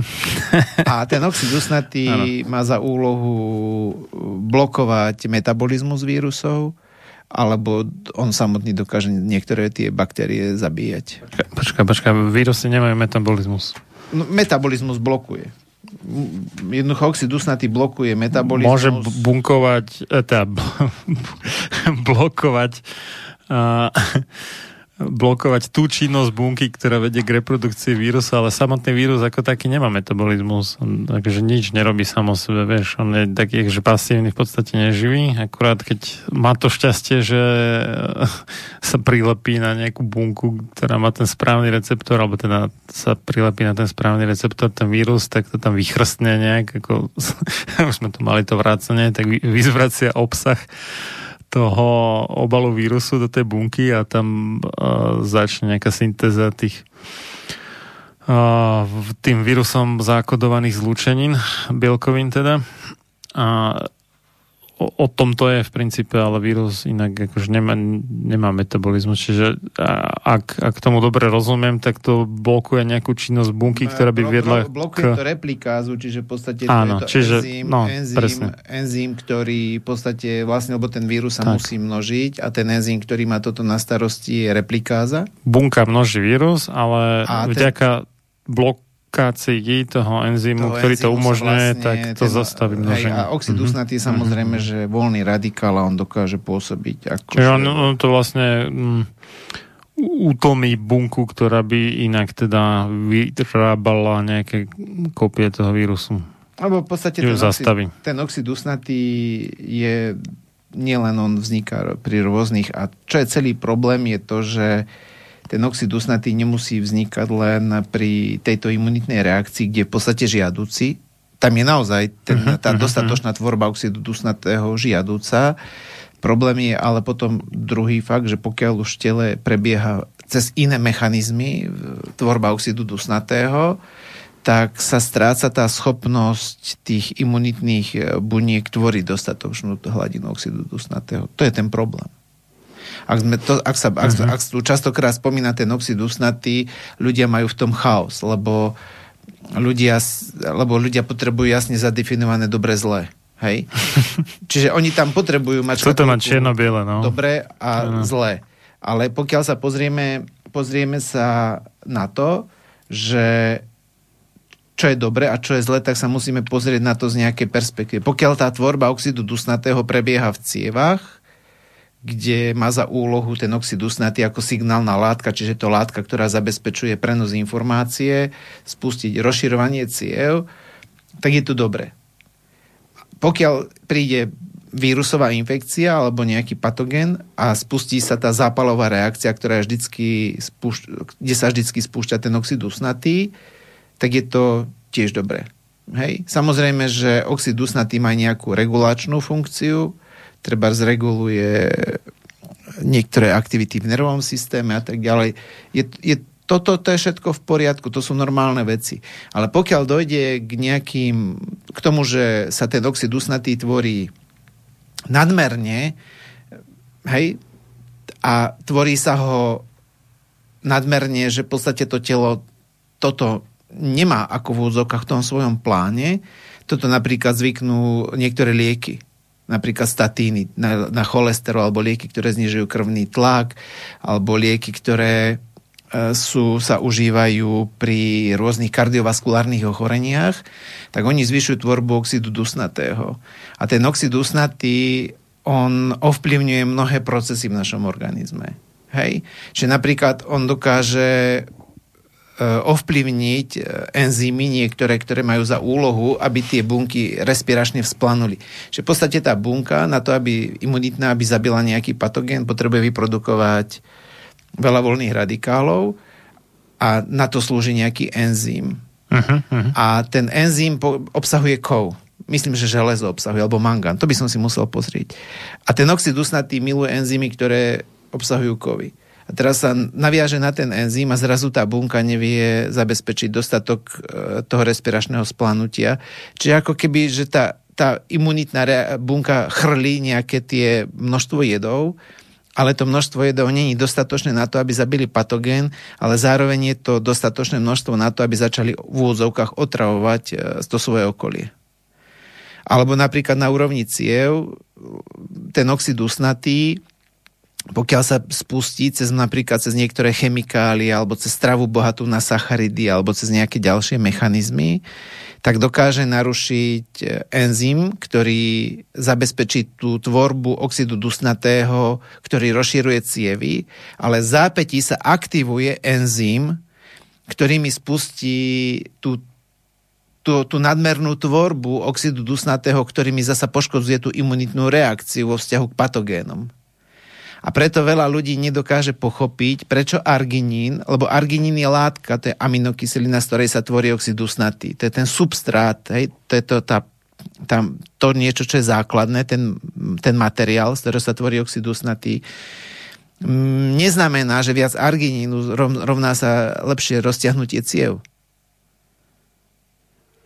Lebo ja, ja, ja, ja ti to Aha, poviem veľmi aha, jednoducho. Na to, aby si vytvoril oxid dusnatý, ktorý rozťahuje cievy, tak potrebuješ dva enzymy. Prvý je endotelová NO syntáza, čiže vlastne v endoteli, čiže vo tej výstielke ciev je enzym, ktorý tvorí oxid dusnatý z arginínu, Uh-huh. ale potrebuješ tam ešte jedného, jeden enzym, ktorý sa volá tetrahydrobiopterín. A pri poškodení napríklad tetrahydrobiopterínu cez oxid dusnatý z niektorých iných procesov sa ti naruší tá schopnosť vytvárať oxid dusnatý v cieve, aby ti rozťahoval cievu. A vtedy sa ti z toho, z toho arginínu vytvárajú voľné radikály, jedovaté látky. Čiže viac arginínu môže znamenať rýchlejšie upchovanie ciev. Hm. To je naozaj... A to, to, to, že sa neroztiahnu cievy, znamená čo? Že z tých ciev neprenikne tam, kam treba to, čo treba? Alebo o, tak o čo tam nie je relaxovaná. Čiže v podstate ten oxid dusnatý on nie je len ako on není len uh, v podstate len na to, že on v skutočnosti slúži do istej miery aj ako antioxidant. To je zaujímavé, že on No, ale sám... toto roztiahnutie ciev znamená, že z cievy preniknú uh, cez tak tú cievnú stenu cieva sa ti- nejaké látky, akože Nie, do... cieva sa ti rozťahujú. No ako prepravíš krv, pokiaľ cieva nie je roztiahnutá? No hej, ale že, že ti. ako sa z krvi dostáva to, čo, čo treba, tam, kam treba. Hej? Že, že máš nejakú, ako povedzme, že to cesta nejaká, hej? ale z tej cesty potom odbočí autičko niekde do garáže, do domu. Hej? Čiže ono z tej cievy potom nejaká tá živina, alebo čo to je, To neviem, musí Martin. prejsť cez tú cievnú stenu. Hej? A to je práve pri tom rozťahnutí cievy, nie? Ale to, to deje. ale nie, ale to funguje. Ty cievy musíš mať rozťahnúť a ten mechanizmus je cez oxid dusnatý. Hm. Preto, preto sa tu stála modla oxidu dus, dusnatý. Ak si pozrieš, je dneska... To som ne- nezaregistroval, že by to No, modla, no, no, no je strašne veľa doplnkov výživy, ktoré na to fungujú a to je dneska Mhm. na potenciu. Na potenciu. Všade je arginín Mhm. natrieskaný, na, na srdce arginín a tak ďalej. Arginín je jedna z najpopulárnejších aminokyselín momentálne. Veľmi sa to dobre predáva, lebo tam sa povie, neviem kto, Ignaro, či ktorý z, z tých ľudí sa tomu venoval, za to získal Nobelovú cenu. A oni im povedia iba jeden mechanizmus, ktorý je dobre predateľný. Lebo ten jeden mechanizmus je naozaj dobre predateľný. Máš kardiovaskulárne choroby, tu máš takýto príprav, obsahuje arginín a toto, toto, toto a jednoducho tam ti to zabezpečí ten efekt. Ale napríklad robila sa štúdia s ľuďmi po infarkte, kde im podávali 3 až 9 gramov arginínu denne a tú štúdiu museli zastaviť, lebo tým ľudia umierali na infarkty. Čo oni očakávali, že... Že cievy sa viac roztiahnu. Áno, a Ale cievy sa sa. zúž, zúžili. Mm-hmm, v podstate ten, oxid, ten arginín spúšťal tú zápalovú reakciu v tých zapálených cievach. Lebo namiesto toho, aby sa tvoril oxid dusnatý tak a citrulín, to je ten normálny produkt, ktorý zabezpečuje tú normálnu fyziologickú, tú prirodzenú re- reakciu rozťahovania ciev, tak sa netvoril oxid e, dusnatý a, a citrulín ako vedľajší produkt, tá odpadová látka, ale tvoril sa asymetrický dimetylarginín a superoxidový radikál, čiže kyslíkový radikál. Mhm. Čiže v podstate, ak by si si pozeral, že čo je asymetrický dimetylarginín, to je v skratke ADMA, tak je to látka, ktorá keď sa zistí, tak je považovaná za marker e, kardiovaskulárneho rizika Mhm. zvýšeného. Hej? Dobre, no. No a teraz jedná sa o to, že keď e, máš cez e, poškodený ten enzym tetrahydrobiopterín, Mhm. tak jednoducho sa ti tvorí, e, tvorí, tvorí sa ti veľa superoxidových radikálov, ktoré reagujú s oxidom dusnatým na peroxynitrit. A to je látka, ktorá v podstate poškodzuje bunky a v podstate narušuje napríklad imunitnú reakciu. Čiže to sú, to sú, tie, to sú tie mechanizmy. Ja viem, že možno teraz asi ľudia sú zúfali a trhajú si vlasy, lebo dostali kopec biochémie a asi si to nevedia prejsť. Ale kebyže to človek nakreslí na tabulu, tam je to krásne vidno. Čiže to je to, čo... Počuj, ty si spomínal, teraz neviem, či to bolo v po- poslednej, a teda predposlednej relácii, a že, že budeš robiť nejaké video, kde budeš aj kresliť nejaké tieto No, veci. To si robil, či nie? Ešte, ešte nie. Ešte sa k tomu nedostal. Ako no, ja dobre. to viem urobiť, len technicky Aha. mi to nejakým OK. spôsobom robí problém, ale priznám sa, že už som si kúpil zariadenie, kde už dokážem aspoň kresliť a dávať Mm. to aspoň na Facebook. Super. A už takýmto spôsobom mi to trošku ide, už tam robím nejaké V rádiu je obrázky. to trošku problém s tým kreslením Je to- je to schém, no. No a keď sa bavíme o tej replikáze, tak uh, ďalší ten významný prvok, ktorý uh, ako čo bráni tomu rozmnožovaniu vírusov je zinok. Mhm. Ale vnútrobunkový zinok. A zasa sme tu pri tom, ako dostať zinok do bunky. Lebo to je ten problém. Ono, prvý problém je dostať ho do krvi, ale druhý problém je dostať ho do bunky. A určite si počul, to boli v Amerike, bola taká aspoň cez VHO, alebo ja neviem, ja som to veľmi nesledoval, ale niekde som zachytil, lebo nepozerám televízor, čiže ra- raz za čas niečo zachytím, keď niek- niekde počujem televízor. Ja ani nemám televízor, takže možno ja mám, ne... ale tak môj otec napríklad pozerá v kuse televízor. Možno som nepočul, no čo, čiže, čo vybadali. ale, ale v Spojených štátoch bolo to, že tam tie, tie lieky na maláriu uh-huh. mali ako odporúčanie pre boj s koronavírusmi. Hydroxychlorochín, no. No, uh-huh. Čiže je to vlastne látka, ktorá sa volá chlorochín a je, tam sa používa ten jeho derivát hydroxychlorochín. Uh-huh. A oni hovorí, že je to debilina, že to v podstate je nezmysel, to antimalarikum. Vieš, ako to funguje, to antimalarikum? No, no to nejak... Nie je to podobné, jak tie antivirotika, že oni Nie. po, potlačajú Nie, nie, nie, nie, nie, replikáciu buniek? Nie? No, nie. On, on to funguje tak, že zvyšuje prísun uh, do zin, zinku do bunky. Aha. Čiže on sám mm-hmm. nie, ale toto... toto No oni práve, že hovorili, že, hej, že hydroxychlorochín a teraz neviem, že či oxid zinočnatý, či, či nie, niečo so zinkom tam bolo. A ono to zvyšuje, to bola Spolu štúdia z roku 2014, kde sa Mhm. vlastne zistilo, že vlastne on pôsobí tak, že zvyšuje vstup zinku do bunky. Uh-huh, uh-huh. A zinok, pokiaľ je dostatok zinku, však tým, že som včera počúval aj toho Bukovského, on tam povedal, že pokiaľ je dostatok zinku v bunke, tak eh, by sa mal ten enzym v úzovkách zlikvidovať. Čiže v podstate ako keby, že tá replikáza by sa mala zablokovať, tá činnosť toho enzymu a tam by sa to malo nejakým spôsobom potom pre ten vírus skončiť ten svoj, ako by som to, ako by som to nazval, ten život toho vírusu. Ale celý problém je to, že ten vírus, ten zinok, či tie, ten hydroxychlorochín má kopec vedľajších účinkov. Táto som aj ja hovoril ešte, ešte v nejakých starších reláciách, čo sme riešili ko- koronu, že mne to vôbec nepripada byť dobrý nápad, akože dávať si antimalarikum na, na koronu, lebo f- fakt tam boli také nie, nie práve banálne nežadúce účinky a e, akože celkom som ochotný veriť tomu, že mnoho ľudí s tým vylečili, ale uh, že keď sa nájde nejaký lepší spôsob, tak, alebo lepší, menej, mm, jak to povedať, m- menej, te, teda, nie že menej, viacej fyziologicky, ako povedzme, že dodanie nejakého vitamínu D alebo C, alebo čo sa ešte šeli, čo skúšalo na Nie, ale, koronu, že to lepší aby, nápad. Aby sme než ľuďom dali riešenie zadarmo, chlorochín, no. aby, aby sme dali ľuďom riešenie zadarmo, lebo ľudia milujú riešenie zadarmo, Mm. tak na, napríklad látky obsiahnuté vo vaječných žlkách alebo v cibuli takisto majú mm, dokážu tiež toto zabezpečovať, aby sa zinok lepšie dostal do bunky. Čo, Hej. čo, čo v cibuli? farbiva, ktoré sú v cibuli, hej, čiže tie žlté farbiva e, vo vajíčkach napríklad Aha. cholín, hej, fosfatidylcholín, čiže lecitíny v podstate. Takže to namiesto že pri, prirodzené, e, prirodzená náhrada chlorochínu. A neviem, do akej miery je potrebné Aha. dať, ale keď ľudia chcú robiť niečo pre seba a oni vedia, že ten zinok je dôležitý. Zinok je napríklad dôležitý na to, aby sa aj, aj vitamín A uvoľňoval z pečení. A pokiaľ Mhm. ľudia nebudú mať dostatok zinku, tak nedokážu ani moc e, čerpať zásoby vitamínu A z pečenie. Hej, čiže nedostatok zinku tiež blokuje tú, túto funkciu. A už keď sme sa bavili o tých chlapcoch, tak napríklad nedostatok zinku vedie k aktivácii enzymov, ktoré menia testosterón na estrogen.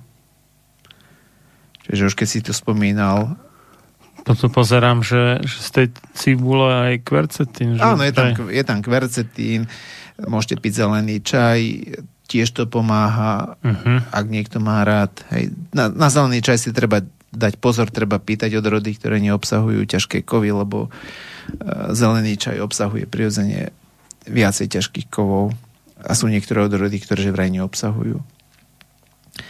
Ale každopádne toto ľudia môžu robiť, môžu už doma a nevajec sa netreba báť, lebo ten strach ľudí je obrovský. Cholesterol, cholesterol.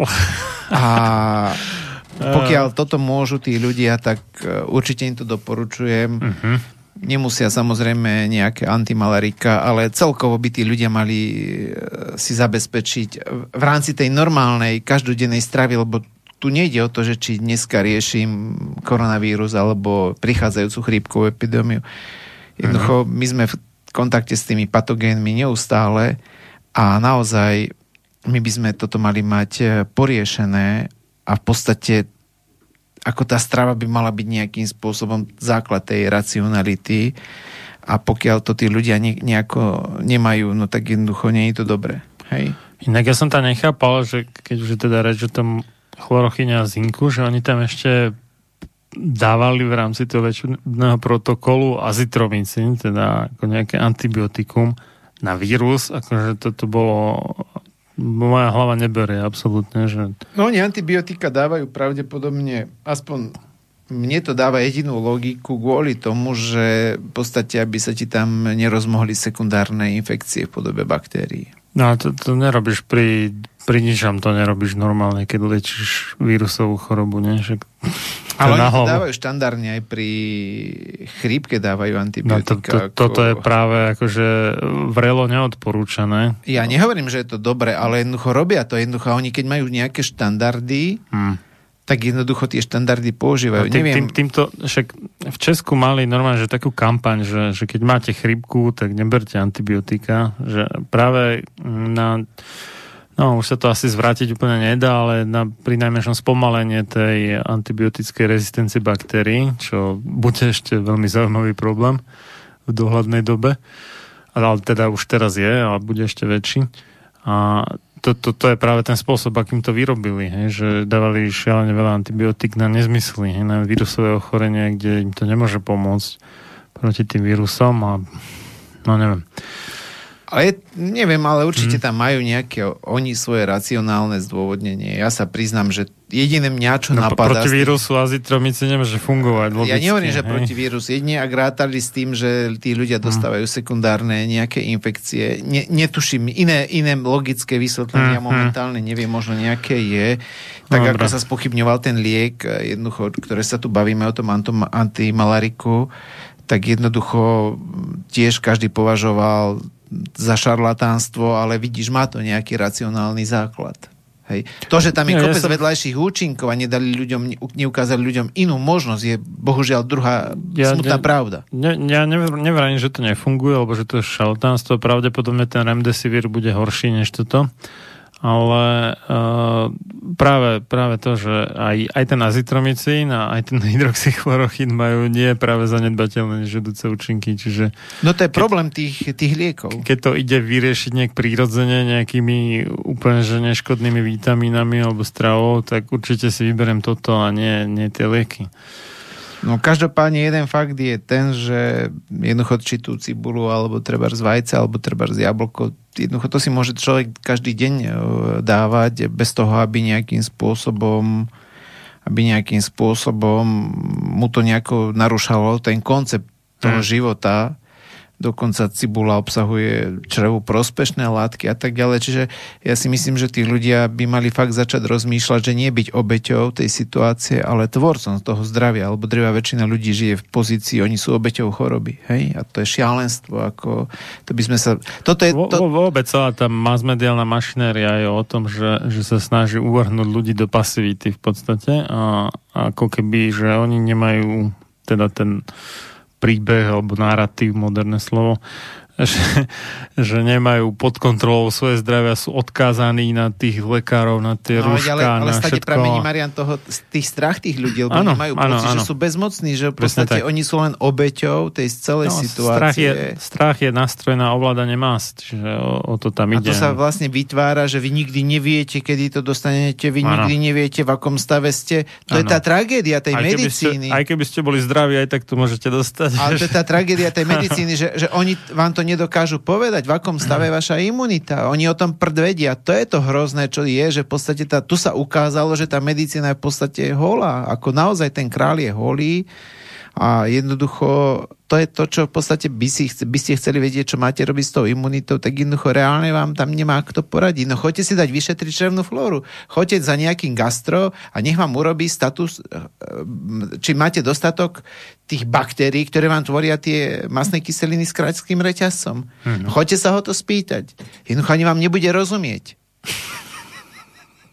A to je, No. no. to je celá tá tragédia, že v rámci, v rám, toto by mala byť prevencia, že toto ideme zisťovať a ideme uč, ľudí učiť, čo majú robiť a urobíme ich zodpovedným. Nie obete, že idem, čakám a idem sa s prepáčením potentočkovať a niekde zalezený v rohu. No ja sa nečudujem, že potom tým ľuďom To, prepína. to je biznis model, hej? že vzbudíš v ľuďoch uh, dojem, že bez teba sa neobídu. Vieš? O, o, o tom to je vlastne. Opak by bol, že to, čo sa my tu snažíme, už uh, koľko to je? Už, už uh, 5, 5 rokov aj dačo, 5,5 roka už je aktuálne.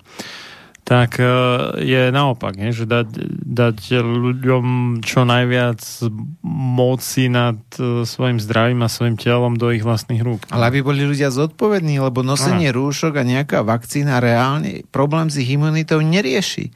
Ako reálne to nerieši ich problém s imunitou. No ono to zhorší imunitu, nie že nerieši problém, ale ešte zhorší. Aj rúška, aj vakcíny. Dobre, dáme, dáme si... Dokončím ešte tie makrofágy? No tak rýchlo dokončím, dáme ďalšiu prestávku. Aby som, ich, aby som ich dokončil. Čiže bavili sme sa o tých makrofágoch a v podstate mak- ďalším taký, tie makrofágy, čo dokážu okrem toho oxidu dusnatého, tak sú tzv. antimikrobiálne peptidy, čiže to sú ako v úzovkách nejaké malinké bielkoviny, ako keby, že antibiotika, ktoré si vyrábajú, vyrába telo samé.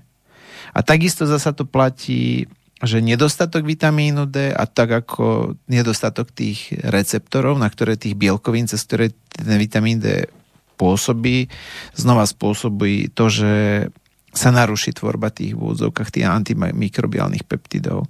Čiže naozaj to črevné zdravie je veľmi, veľmi dôležité na to, aby nám mohol fungovať celý ten systém, ktorý nás chráni v tej prvej línii a produkuje e, dostatok e, tých látok, ktoré majú zabíjať tie mikróby a zároveň aby sa nám netvorili tie makrofágy, ktoré majú za úlohu nadmerne utlmovať tú imunitnú reakciu, ale aby tá imunita bola ochotná ísť do tej akcie, lebo ten vírus sa naozaj dokáže extrémne rýchlo množiť a tam v podstate každé v úzovkách to zaváhanie môže znamenať e, dosť veľký problém pre toho človeka.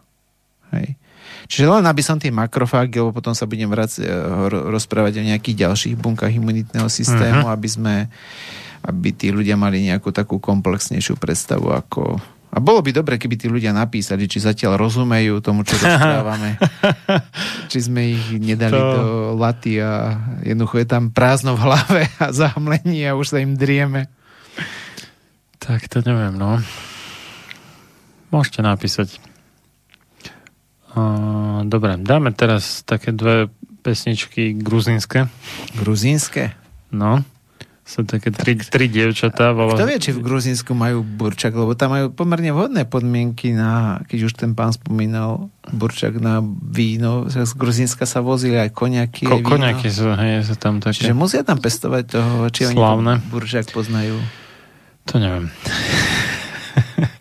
Ale cel, celko, celko milé devčatá. Sú to trio mandily sa to volá. Mi to, už neviem, kto mi to uh, z poslucháčov dal ako tip, takže Takže ideme na to a za nejakých 7 minút budeme pokračovať.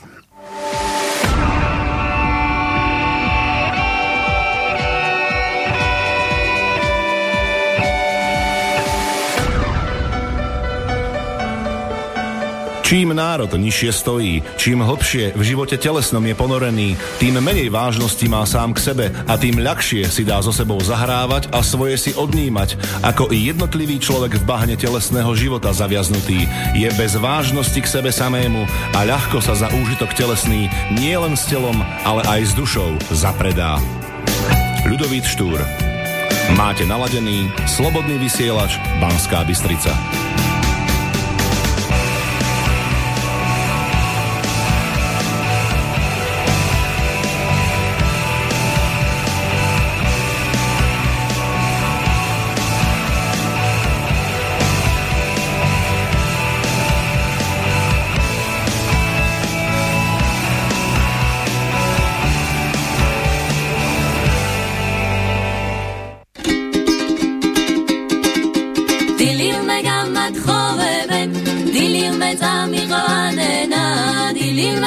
ამათხოვებენ დილიმე წამიყვანენა პატარძლის კავას გამხდიან ეფესთან ამაწოენენა დილიმე დილიმე ეფესთან ამაწოენენა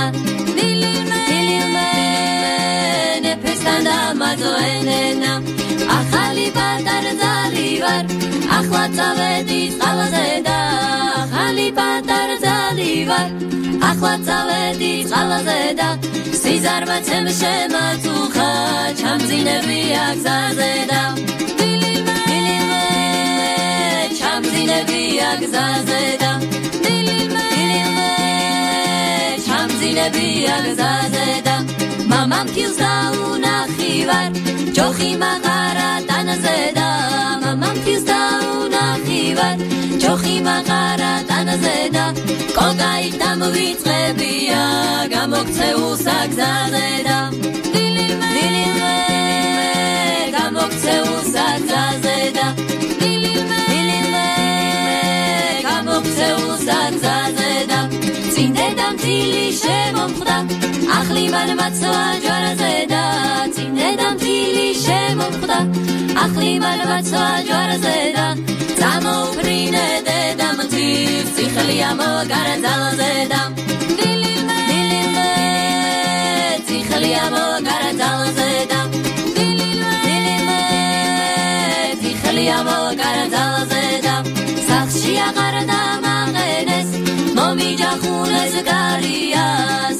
აღარ დამაყენეს მომიჯახუნეს გარია ჩემი მოვალეს გახდება ის ჩემი მარჯაგალია. დილილმე დილილმე ის ჩემი მარჯაგალია. დილილმე დილილმე ის ჩემი მარჯაგალია.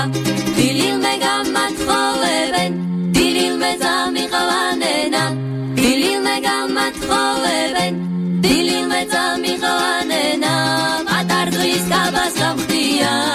pestana mazoenena dilime dilime ne pestana mazoenena dilime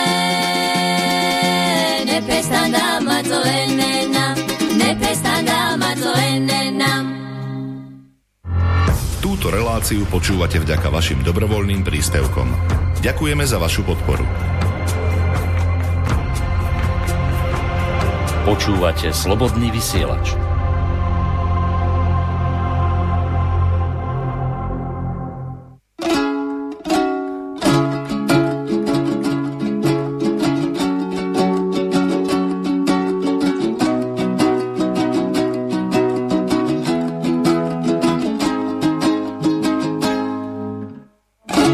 ნაწვიმარი მდევრები. ისევ სიყვარულს პირდება ტიროდნენ ქრიზანთემები ტიროდნენ. გული თავისას არიშლის მაინც სიყვარულს დაეძებს ქრიზანთემების მორევში დაგეძებს. არ ვიცი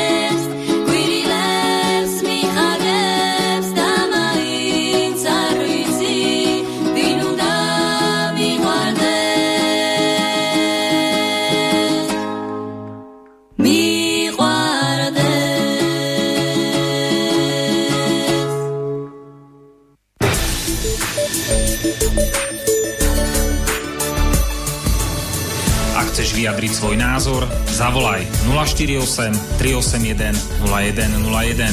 Slobodný vysielač, váš rodinný spoločník. Tak pokračujeme v relácii sám sebe lekárom číslo 241 na tému ako prežiť chrypkovú sezónu bez chrypky a bez korony a bez všetkých ostatných respiračných ochorení. Z Banskej Bystrice od Mixu Marian Filo a za hostovským mikrofónom Andrej Medveď. No, máme tu prekvapivo veľa serióznych e-mailov, lebo dosť často chodia skoro iba same spamy.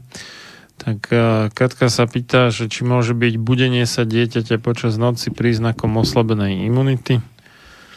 Mm, pokiaľ sa človek e, budí v noci, alebo sú tam také vstavy, že nočné potenie, nočné mori, pomočovanie, je to znakom nedostatku energie v mozgu. V podstate človek nevie dobre metabolizovať cukor a tam sa vyplavuje kortizol, ktorý v podstate alebo stresové hormóny, ktoré potom zabezpečujú tieto, tieto veci. Keď už potom človek starší, tak má tendenciu potom sa zobudiť a už vôbec ani nezaspať. Netreba to brať na ľahkú váhu, toto je vážny problém. Takže čo, prejsť na do, dominantne tukovú stravu?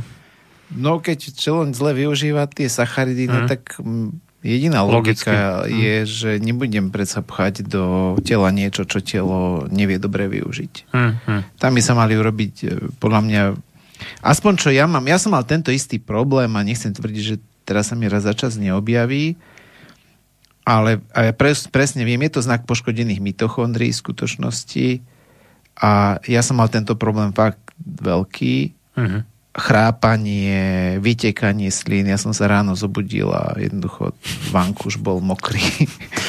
to je tiež ten znak. Ne, nebolo to od potu, hej? Nie, nebolo to od potu. Fakt som mal... jak besný pes. Tak som mal... Ja som mal s týmto veľké problémy. Ja chrápal Aha. som tak, že žena musela za dvoje dvere ísť. Aj tak jej to nepomohlo. Aj tak som ju budil. Fúha. A naozaj um, často som chodil, mal som časté nutkanie chodiť na záchod, aj keď som veľa nepil. Uh-huh jednoducho mne tieto veci jednoducho sa zredukovali na strašné minimum, nechrápem a tak ďalej. Ešte keď sa prepracujem, keď veľa pracujem, viem, že to už nerobí mi dobré, uh-huh. tak potom mám niektoré tie prejavy, že sa zvyknem zobudiť, akože ten organizmus je vyčerpaný, ale pokiaľ je to u detí, tak a hlavne u mladých ľudí, tak e, jednoducho nefunguje dobre tá výroba energie z glukózy. Hm. Dobre, takže drasticky zredukovať sacharidy.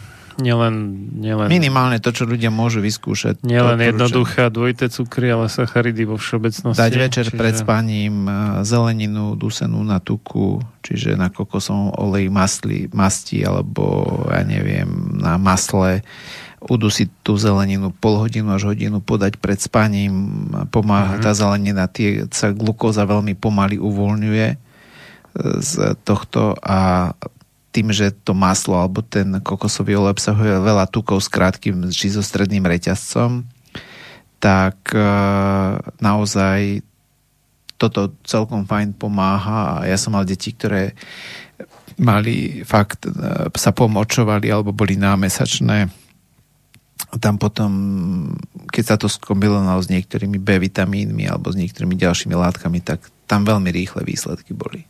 Hmm. Dobre, Juraj píše na Margo vírusov, že vedecko-technický pokrok je výsledkom socializácie človeka. Zároveň sa ale vzdialuje človek od prírody, ktorej je súčasťou. To sa mu v mnohých prípadoch vie e, pomstiť. Sú to aj rôzne nemoci, ktoré sú výsledkom oslabenia imunity.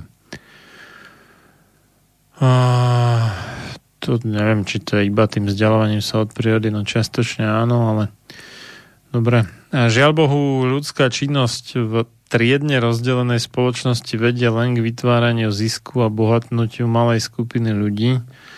Snažením ľudí by malo byť uspokojovanie svojich hmotných a duchovných potrieb. To, čo konzumujeme nielen ústami, neslúži k uspokojeniu potrieb, ale len na uspokojenie pseudopotreby malej skupiny v túžbe bohatnúť materiálne na úkor druhých. prostriedky, ktoré by mali slúžiť všetkým, idú do vreciek týchto sebcov. Aj táto pandémia, alebo lepšie povedané pseudopandémia, je podľa mňa len informačno-psychologická vojna, spojená s biologickou vojnou, ktorá zakrýva ekonomickú vojnu medzi Čínou a USA. Na pozadí toho je hospodárska kríza, ktorá môže vyústiť skutočnú vojnu na zachovanie za, za zachovanie ziskov tej malej anglosionistickej bandy.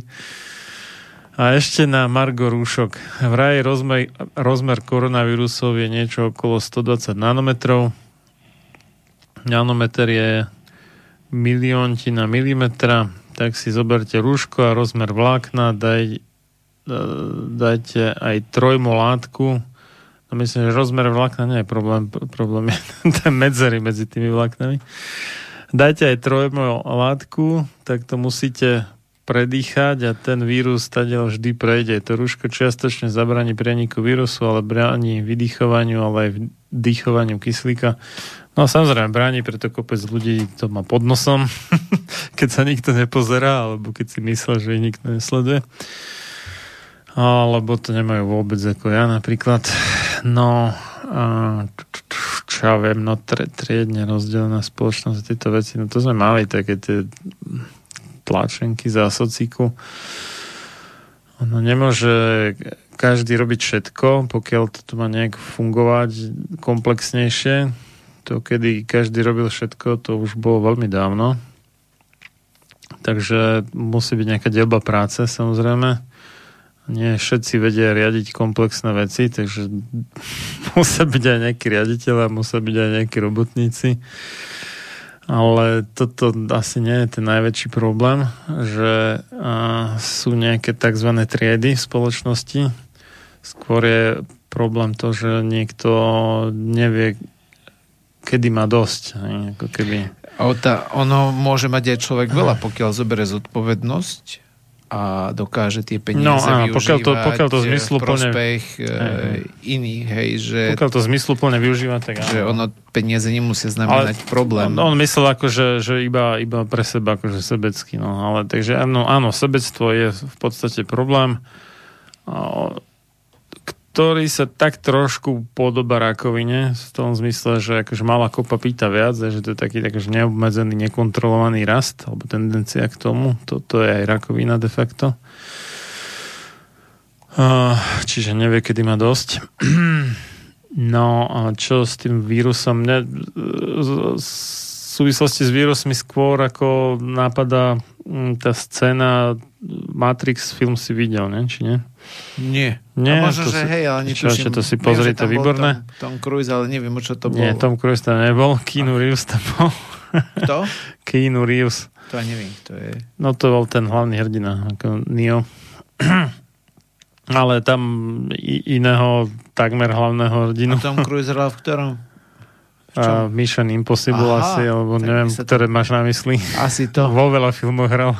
To, to sa mi pletie, lebo ja, ja tieto filmy vôbec ne, nepoznám. Ako sedem statočných to poznám, Vinetu a poznám a Tam bol Angeliku taký, a... taký, že Agent Smith, alebo teda Agent Kováč po slovensky a on tam spracúval jedného toho iného, teda Morfea, Morfeusa hrdinu a mu tam hustil do hlavy, že, že, ehm, že, že ľudstvo akože všetko nejak si podmaní, vykoristuje, zničí, neviem čo, že je jediný i, iný tvor na Zeme guli, ktorý sa správa rovnako nezodpovedne a to je vírus. Vieš? Zhruba v tomto zmysle. Akože ľudí prirovnal k vírusu, hej? A hej, že, že, že zabijú aj svojho hostiteľa, akože ľudia v podstate zabíjajú Zem ako takú, alebo život na nej vo, vo všeobecnosti a že, že iba vírusy robia to isté, lebo väčšina tých baktérií, povedzme, ktoré sú v telách živočichov, tak e, sa snažia ich nezabiť, aby mohli v nich prežiť dostatočne dlho. Takže v tomto zmysle sú vírusy... Ale ani koncepcia toho vírusu není zabíjať, lebo v podstate on keby pozabíjal, otázka je, že či my sme mu to neumožnili. No, dobre. To mne príde také akože trošku trošku reznuté marxizmom tento mail.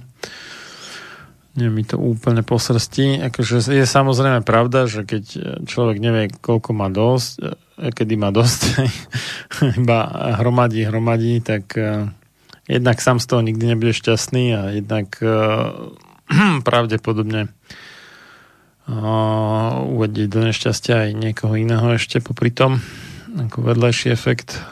Uh, uh, neviem, čo to má úplne s vírusmi. No je možné, hej, že takto, že, že ciele tej pseudopandémie, jak to on nazval, je, aby tí veľmi bohatí boli ešte bohatší. Hej, že to, to tam vidno napríklad, že aj keď boli tie prvé zavreté obchody a takéto opatrenia u nás, tak čo, čo bolo otvorené, boli tie najväčšie reťazce a tak, čiže tí, čo už aj tak sú veľmi bohatí, tak tí mohli fičať ďalej a nejaké malé obchodíky boli pozatvárané. Čiže tí mali dostali náfrak, tak v tomto, v tomto smere áno, to, to beriem, že, že účelom je uh, aby tí, čo už majú, už dnes majú priveľa, tak aby mali ešte viacej, lebo sú proste chamtiví. Mm, dobre. Ďalej napísal Vlado. Dobrý večer. Práve na topkách typický článok, že ľudia v panike naočkované deti proti obrne totiž vo veľkej miere ochoreli na obrnu, detskú vírusovú obrnu, teda poliomyelitidu. Článok ale tvrdí, že to nie je z vakcíny. no ja som si stihol preletieť ten článok. Ide o to, že mm, u nás nie teda, ale v tých krajinách tretieho sveta očkujú ešte vakcínou, ktorá obsahuje živé vírusy. Živý.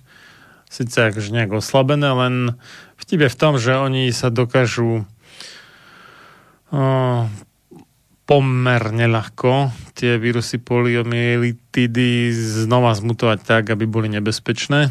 Čiže sa to oslabenie ako keby stráti a potom môžu spôsobiť chorobu a to, čo sa tam tvrdí, že to nie je z vakcíny, že to znamená, že, že nie, že by ochorel na tú detskú obrnu očkovaný človek, ale že ochorel niekto iný, kto to dostal od toho očkovaného človeka, ten živý vírus z vakcíny. Čiže je to z vakcíny, ale nie je to z vakcíny priamo u toho očkovaného, ale u niekoho iného v jeho okolí. Mm-hmm. Čiže v, tom, v tomto je ten vtip, Vlado. Takže uh, Áno, niekto to mohol pochopiť špatne, ale každopádne aj takéto nákazy a, alebo ochorenia spôsobovala vakcína, ale nie priamo u očkovaného. No. A inak ako s to detskou obrnou je to tak, že v súčasnosti už neviem koľko rokov po sebe bolo viacej ochorení na detskú obrnu spôsobených vakcínou než uh, divokým vírusom. Takže t- logické... To sú oficiálne štatistiky? Áno, áno, logické by bolo prestať s očkovaním, lebo potom bude menej toho asi. Alebo ak už, tak neočkovať živou vakcínou, ale nejakou neživou. To by malo nejakú logiku, ale pokračovať v tomto trende za situácie, kedy očkovaním spôsobia viac práve toho, čo tým očkovaním chceli tomu predísť alebo zabraniť. To je potom ako to je, statisticky vyhodnocujú. To je ako na hlavu naozaj, no. Erika píše, ahojte, vraj je nedostatok krvných zásob, to ako, akože tá národná transfúzna služba, či čo, že málo ľudí daruje krv, či čo? Že, ale ja asi kvôli korone možno. Hm. Ale kto by im tam aj chodil, keď COVID testy sú nespolahlivé a potom nielen, že ľudí vyradia a dajú ich do izolácie, ale sa aj začnú hrabať v ich živote a ich kontaktoch za posledný týždeň. No to je pravda inak. No. A čo sa stalo, že keď ideš eh, darovať krv, tak... To ti najprv musia urobiť test asi. A to, to všetko, hoci čo, ideš k zubárovi, najprv COVID test, ideš... K zubárovi najprv COVID test? Kdekoľvek, no dneska je to úplne na hlavu, totálne Hej, to som Fakt. nevedel. Hoci aké operácie, neviem, aké iné veci. A tak Na všetko operácia ešte najprv- má logiku, a som netušil, že aj Najprv zubárovi. COVID test. Áno, no, všetko. Čo ťa napadne. Tak lebo vieš, tam dýchaš na ňo a ne- tam čumí do tlamy a môžeš nakaziť to rúško aj tak nechrádi. Vš- Všetci, čo o to aspoň trošku hlbšie zaujímali, to vedia, ale niekto sa tu tvári, akože rúško ťa chráni, čo je samozrejme blbosť. Ah, nemôže pri tej veľkosti otvoru. A To, môže mať zmysel, keď máš niekde nejaký e, také tie trošku väčšie Tak ono- prachové častice. Ono ten že... vírus, tým, že je k- kvapôčkový, tak on sa šíri na tých, e, na tých väčších časticiach. Čiže on tam asi to rúško určite zachytáva, čo si neverím, že to, ten vírus Spo- sám o sebe. Spomalí to trošku, ale iba, iba dočasne. Ja som videl takú štúdiu, ktorá skúmala aj, aj látkové, aj chirurgické rúška v priebehu času, že od nasadenia po 30 minútach aj, že, že, alebo teda, že pred nasadením, koľko človek vydychuje tých všelijakých baktérií, alebo čoho to zmerali. Potom hneď, ak si to nasadil, hej, že 0 minút, 30, 60, Pretlačíš to jednoducho tým dýchom, hej? 90, 120, 150 minút, čiže 2,5 hodiny to najviac testovali. A to, to bolo normálne, že na chirurgickej sále, kde vieš, býva nejaká klimatizácia, tak, takže také rozumné podmienky, nebolo to niekde v načgatom trolejbuse, kde to iné, ale v oboch prípadoch to bolo tak, že už po, po dvoch hodinách už uh, vysám, že pretlačili cez to rúško uh, toľko, ako keby ho vôbec nemali, Po dvoch hodinách? už po dvoch hodinách, a, ale to ešte za optimálnych klimatických podmienok podotýkam, hej? Optimál, neoptimálnych pre vírus? Nie, op- optimálnych preto, aby to rúško bolo dlhšie funkčné. hej? No, čiže neoptimálnych úvodzovkách pre vírus. Áno, tak dá sa povedať. No. Jasné. Aj s dobrým vetraním a tak. Hej, no. A po 2,5 hodinách už tam bolo viacej. Čiže oni si tam zo začiatku to až tak neprechádzalo, si to tam nahromadili a potom samozrejme tým, že to vydychuješ, tak e, e, tým výdychom to postupne pretláčaš tú vodu, aj tie kvapočky a oni sa možno ešte trošku drobia na, na menšie.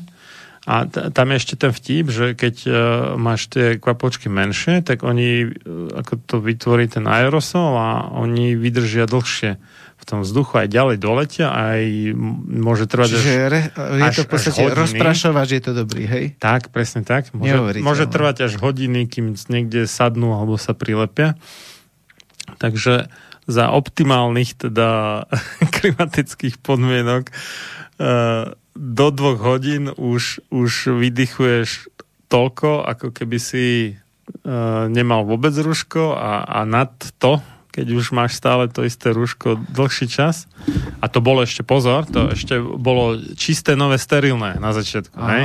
Čo, čo druhá väčšina ľudí nemá, ako keď si nasadí niekde na začiatku dňa v práci, keď je tam, neviem, 8 hodín alebo koľko v tom istom, tak nemá a, úplne, že e, sterilné.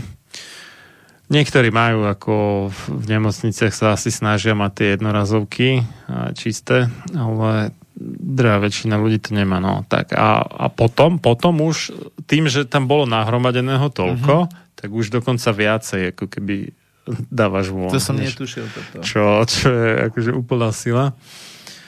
Takže má, môže to mať nejaký pomerne malý význam na krátky čas. A ešte, ešte podotýkam, že, že to boli také tie, ktoré sa snažili, aby to mali utesnené dobre, vieš. A to keď Hej. si doma ušieš, tak tam máš všelijaké tie diery popri nose alebo na bokoch a tak. A to Že vyfúkuješ. prevrtaš, aby si mohol nič Toto, to bola nejaká, nejaká štúdia, hej, že, že toto sle, sledovala, že, že áno, že síce sa zníži prúdenie vzduchu smerom akože pred teba, ale zvýši sa prúdenie vzduchu akože náhor a, a dozadu. Tak, vieš, tým, tým, tým, že ak na to fúkaš, tak on otočíš ten prúd vzduchu do hora a do, dozadu aj do dola, ale do dola to až taký veľký význam nemá, lebo to si tak nafúkaš niekde na krk, ale to nie je až také dôležité, ale dozadu a dohora áno, takže no, je, Ale tak zase musí to byť nejaká oficiálna agenda. No čo by, čo by povedali ľuďom? Ako skúsi tak zobrať, že čo by povedali ľuďom? Ako, na, na, naj, najzaujímavejšie na tom je, že vôbec nikoho netrapí, že z akého materiálu to je vyrobené. Takže môžeš mať kľudne záclonu a ako, splňaš kritéria. akože není definované kritérium rúška, že čo, materiálovo? Ja to, alebo ja Nie, neviem, ja sa nie. priznám. Nie, môžeme hocičo. Hej? A akékoľvek prekrytie úzdel e, nosu, áno. Takže to sa- kopec ľudí si robilo buď z nejakej čipky, alebo niekto vieš, alebo háčkované, štrikované. Nevidel som, priznám sa, že toto som fakt nevidel. Ti Ako... môžem ukázať. To... Boli vynalezaví. A tak môže, môže si aj dierkovačom urobiť dierky akože do nejakého nie je problém. Nikde nie je napísané, z akého materiálu to, To som byť, fakt takže- netušil, že nechali to legislatívne neošetrené. Už keď to chceli ako urobiť, tak to už potom mali riadne urobiť. Ah. No. Tak, tak. No a potom ešte do, dodáva Erika, že, že sami si môžu za zhoršenie odvratiteľných úmrtí vďaka tomu retardičovi jeho duchu svatému. No dobre. Uh, To je duch svetý? však um, ministrant zdravotníctva. Ako je, Krajší. on, on, volajú duch svetý? Ja neviem, ja no, on mal, on mal takú, nejaká nahrávka bola o tom, ako bol naplnený Duchom Svetým a neviem čo proste Aha. a tam mal nejaké vytrženie a ne, neviem, také, tak, ja už, už si detaily si nespomínam, ale bavilo sa na tom dosť veľa ľudí, že, že je to akože iný úlet. A, mm, no, tak to je jedna z vecí. Hej. Samozrejme, že keď, keď dáš akúkoľvek podmienku navyše k darovaniu krvi, tak uh, zmenšíš počet ochotných darcov. No. Tak možno, že potom prikážu zákonom ľuďom darovať krv, čo ty vieš? možno aj, to, aj toho sa možno dožijeme v rámci koronavírusových opatrení. Marian napíše, že dobrý večer, zatiaľ pochopiteľné aj poučiteľné, poučné, hádam, nie poučiteľné. no, ďakujem pekne za cenné informácie. Tak jedna posluchačka aj porozumela tomu výkladu, to je super. Viktor, mm, dobrý večer, aj keď nerad používam anglické slovo super, no pozor, super je latinské slovo. Teraz sedí, relácia je super, ako vždy. Trio Mandily majú čerstvé video z oberačky hrozná. Hm. Gruzinské víno je známe. tak si sa trafil. Ja na víno moc nesom, iba v a je to tak raz za uhorský rok, takže Ja tiež nie, ale viem, že to milo som počul nejakú reklamu, tam Dobre. propagovali gruzínske víno, či koňakčiky hodia sa, tak Koňak viem, že? A toto neviem. No, toto, to, Juraj poslal niečo nejaký odkaz na ah, Royala Raymonda Raifa. No, On má takú tú virológ nejaký.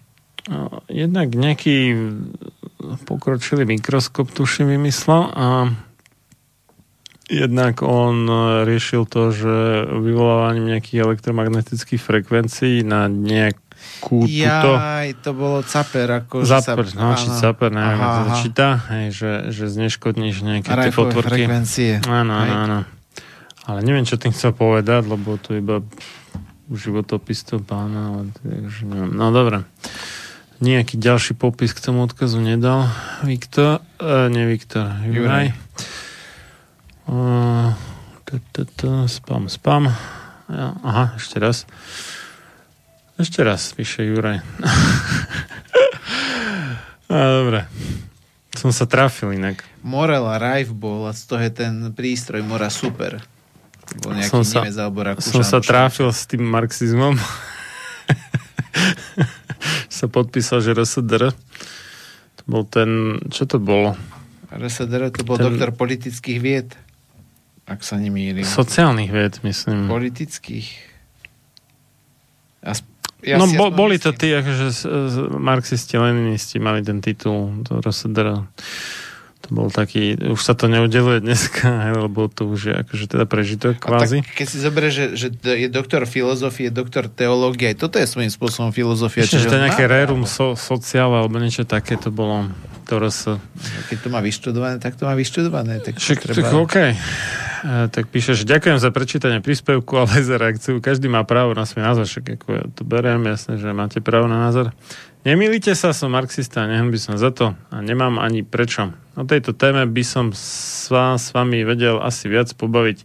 Môj syn, ktorý je biochemik vo výskume, alebo dcera, ktorá je lekárka, mojou odbornosťou sú skôr tie sociálne vírusy ako prírodné, ale to, ako a za čo sa liečia alebo nie, ma tiež zaujíma. Mhm. Uh, no, áno, no, dobre. OK. Takže to bol zatiaľ posledný e-mail, čo, čo sme tu mali.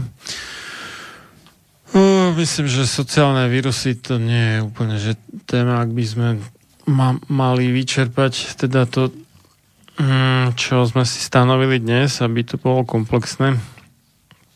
Tak tuto by sme už zašli príliš ďaleko s týmito vecami. Dobre, ty si popísal Čiže najprv Andrej, tie, tie, tie makrofágy. makrofágy. Ďalšou dôležitou žltov. bunkou sú vlastne e, tie bunkami, ktoré sú veľmi dôležité, sú tak tie NK bunky, čiže prirodzené zabíjačské bunky, ktoré sú tou, tou ďalšou v úzovkách, tou vlnou toho vrodeného imunitného systému, aj keď teraz sú výskumy, že aj tieto bunky sa dokážu učiť. A celkovo to, čo som už spomínal, že v podstate nie je dôležité, koľko ich máme, lebo asi to množstvo tých buniek veľmi nekolíše, ale dôležité je tá schopnosť ísť a vykonávať to, čiže v podstate zabiť tie buď rakovinové bunky, alebo keď sa teraz bavíme o tých vírusoch, to sú tie bunky, ktoré dokážu, dokážu sú napadnuté týmto vírusovou infekciou. A už keď sme tak chceli robiť, tak ja neviem, mali sme robiť u populácii tieto testy, lebo vieš, ak na jednej strane ideme zisťovať, či ľudia majú tú humorálnu imunitu, čiže tie protilátky a investujeme To ani to, toho. ako sú aj testy na protilátky ku korone, ale väčšinou sa nerobia, väčšinou robia tie PCR, čiže ani, ani nie, nie, že vôbec nezistujú Ale- stav imunity, ani, ani Ale ťuk. pamätáš si, že keď sa potom vy- vypuklo, že niek- Iba- nejakí ľudia sú neočkovaní, tak potom zistili, že lekári im písali očkovanie, oni neboli. Nejaká taká aféra bola, kde minister povedal, že ideme, alebo minister... No to bolo na východe, že ak boli osypky, hej, že to, že to, je, to je pravda, že... Ideme protilátky zisťovať a oni do toho Áno. investovali peniaze, ale tak ja sa pýtam, prečo potom ne, nezist, neideme zisťovať, v akom stave máme tie natural killer bunky tých prirodzených zabijakov, či sú schopní tej lízy. Čiže Tak v ale podstate- oni to zisťovali iba kvôli tomu, aby mm, si, si overili, že či tí lekári podvádzajú alebo nie, vieš. Tam No, nebo, dobré, nebolo ale- cieľom zistiť stav imunity populácie, ale cieľom bolo zistiť, či niekto dobré, očkoval, ale jak mal, koho- alebo nie. Koho, koho to zaujíma, že v podstate na jednej strane investuje sa do toho kopec peňazí a my nakoniec z toho nemáme žiadny, aký, vý, aký je reálny ten výsledok. Vý- Výrobcov a predajcov vakcín to zaujíma.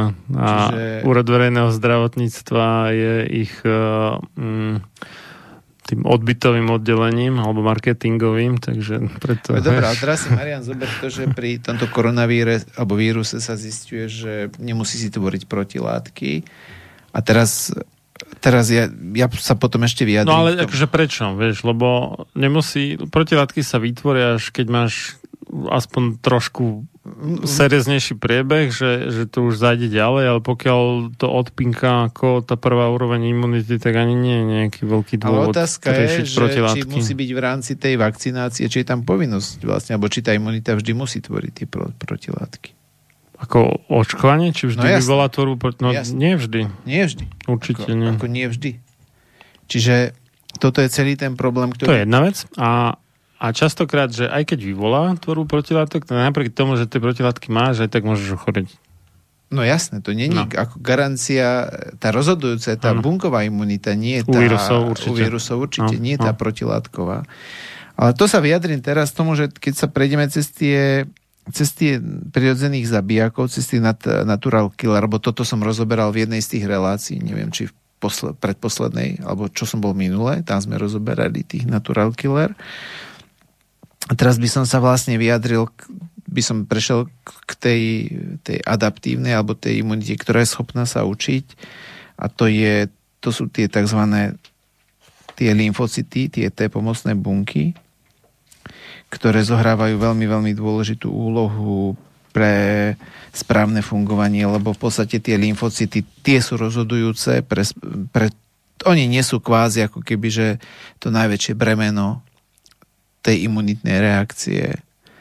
Hej, ak by sa to dalo tak jednoducho povedať. A ak by sme sa pozreli, vlastne bavíme sa tu o tej vakcinácii, tak vlastne e, keď sa bavíme o tých e, problémoch s tými respiračnými chorobami, tie respiračné ochorenia, čiže tie dýchacie cesty, tak e, v podstate tie protilátky pri tých e, vírusových e, infekciách, tých dýchacích ciest nie sú až tak rozhodujúce, ale tam sú rozhodujúce tzv. CD8T bunky, ktoré tvoria až 80% toho, čo má riešiť, hej. Čiže to sú tie cytotoxické bunky, to sú tie T lymfocyty, tie T, ktoré sa dokážu No, tie, ktoré od, odpalkujú tie vírusmi napadnuté bunky. Ich. No, čiže v podstate toto je veľmi dôležité, hmm. aby my sme mali tieto bunky veľmi dobré, hlavne čo sa týka tých uh, dýchacích ciest. A tam sa ukazuje, že toto je pre správne fungovanie alebo tá správna odpoveď týchto vlastne cytotoxických, čiže to sú cytotoxické tie, ktoré sú schopné zabíjať tie napadnuté infikované bunky, usmrtiť ich, mm-hmm. tak uh, oni závisia od mitochondrií, od tých bunkových elektrární. Ale čo je dôležité, tie CD8T lymfocyty, oni poma- regulujú aj tú aktivitu B buniek, lebo B bunky tvoria protilátky a T bunky zabíjajú, hej.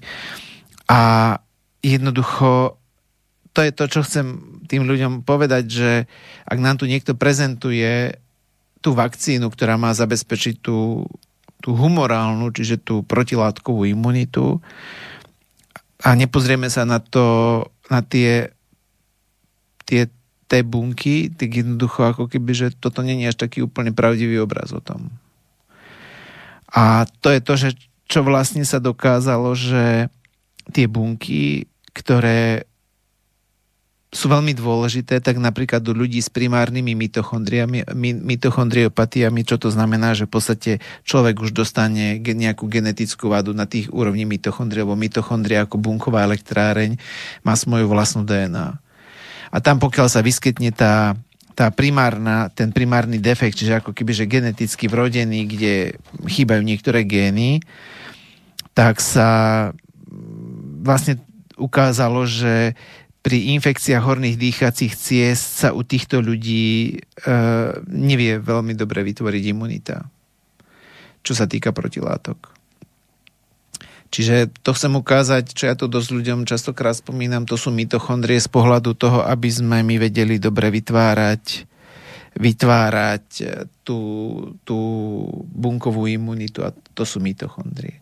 Na toto sa neskutočne zabúda a tu ja, Marian, vidím ten problém, lebo my síce nemáme veľa tých primárnych mitochondriopatí, čiže že, že je to geneticky, že nám tam čosi chýba, alebo nám nejaký gen zblbol, ale to sú tie sekundárne. To je, to je to, čo dochádza k poškodzovaniu tým životným štýlom a tým životom. A čo sa častokrát dedí po matke, že lebo tá genetická informácia môže byť čiastočne poškodená, už také sa môže narodiť dieťa, alebo matka má také poškodené, má to vo vajíčku a pokiaľ dojde k oplodneniu takéhoto vajíčka, kde je tá miera poškodenia 20, 25 alebo koľko percent, tak jednoducho to je ten problém, ktorý tu ja vidím.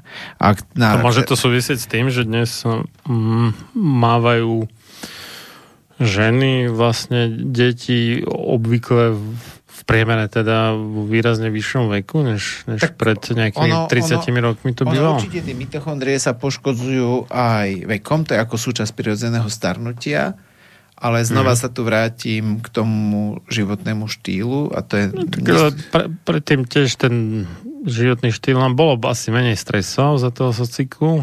čo akože sa musí uznať. Ale, Ale, ale Marian, zober si, ne, neber to, že e, ten život z No. pohľadu, ale tie, tie, tie generačné. Lebo Mhm. jednoducho, vieš, pokiaľ tam nepríde k rozmnoženiu tej generácie, tak v podstate to neregistruješ. Mhm. Ale zober si, že tam niekde začalo, hej, zoberme si, že teraz máme tá generácia, teraz je 30 rokov tá generácia, hej, Mhm. že teraz je 2020, tak 1990, predtým 20 rokov alebo 25, to bolo 1970 alebo 65 a tam v podstate ako nastupovala tá chemizácia, jednoducho intenzifikácia poľnohospodárstva, e, jednoducho rozvoj automobilovej dopravy a neviem, milión 5 ďalších faktorov, chemický priemysel, jednoducho, ktorý bol v plienkach, jednoducho Mhm. začal byť e, masívny cukor sa stal dominantnou, dominantným zdrojom potravy, biela múka, neviem čo všetko ešte. A toto je všetko, sú zabíjaci, plus rozvoj liečiv, ktoré zabíjajú mitochondrie, to sú antibiotík, liek, imunosupresív, čiže to sú tie lieky, ktoré sú na báze acylpyrínu, anopyrín, anopyrín je stále kyselina salicylová, ale diklofenák a ja neviem, ktoré, ktoré uh-huh. sú na báze tých nesteroidných, nehomonálnych protizápalových účinkov, plus do toho likvidácia črevnej flóry. A tamto už vidíš tretia generácia detí, ktoré sa nám teraz rodia, treba od toho, že ak si zoberieme fakt ten zlom po vojne, že ešte tam bol štát zdevastovaný, ten rozvoj vedy nebol až taký, a tak ďalej, a tak ďalej, tak jednoducho tu už vidíme. A toto ja vidím problém, že keď sa potom pozrieš na tie mitochondrie a treba zistiť, že tu sa ti niekto snaží nahovoriť, že toto je to najsprávnejšia cesta a, a štúdie ukazujú, že a špeciálne imunitné nedostatky možno nájsť u ľudí, ktorí majú genetickú mitochondriálnu dysfunkciu. U pacientov s mitochondriálnou chorobou bola hlásená leukopénia, hypogamaglobulinémia, No to je to- oportúne to plesnivé infekcie, opakujúce sa infekcie, najmä infekcie Hmm. horných dýchacích ciest, sa vyskytujú u 30 až 50% pacientov s diagnostikovanou mitochondriálnou chorobou. To, a tá hypo... existujú aj správy, že očkovanie proti pneumokokom nespôsobuje týchto jednotlivcov ochranu imunitu. tá, tá hypogamaglobulinemia, to je to, že si netvoria tie protilátky. No? Čiže to je to, čo... A to som nepovedal ja, toto som citoval profesor No, Koenig. to, to môže akože za tri generácie prerazť do takých obrovských rozmerov? No tie primárne nie, ale jednoducho tie primárnych není veľa, ale tie sekundárne, to je to, že v podstate, zober si, že matka to má poškodenie na niekoľko percent, lebo ono od miere poškodenia tých mitochondrií závisí aj rozvoj tých chorôb a pri, na 60% už máš únavy. Uh-huh. A ja poznám, že niektoré sú chronicky unavené a majú, Mhm. majú deti. Ako, no, čo si myslí, čo sa im narodí? Mhm. Ako, keď ten genetický materiál tej mitochondrie sa dedí. A potom tu ľudia majú... Ako zober si, že bavili sme sa o tom, že oxid dusnatý blokuje metabolizmus. Takto funguje na tie baktérie. Ako my si myslíme, že ten oxid dusnatý nebude blokovať bunkový metabolizmus? No. Ako, ako poďme logicky nad tým rozmýšľať. Teraz si zober, že vysokosacharidová strava mi zvyšuje tvorbu oxidu dusnatého. A teraz si zober, ako, ja viem, že... ke- Keď, keď to tak že zoberieš, že mm, mali pred 100 rokmi ľudia tiež mali asi vysokosacharidovú stravu. Väčšinou No, ale- boli na nejakom obili, mali- zemiakoch a tak. jednoducho, Že... Marian, ale jednoducho nemali tu iné faktory, chápeš? Čo? Mhm. To je celý ten problém, že jednoducho my si tu vypichneme jeden faktor, ktorý sa bavíme o tom, Mhm. ako ja viem, že možno veľa ľudí týmto napalujem a tak ďalej a tak ďalej. ako to je v poriadku.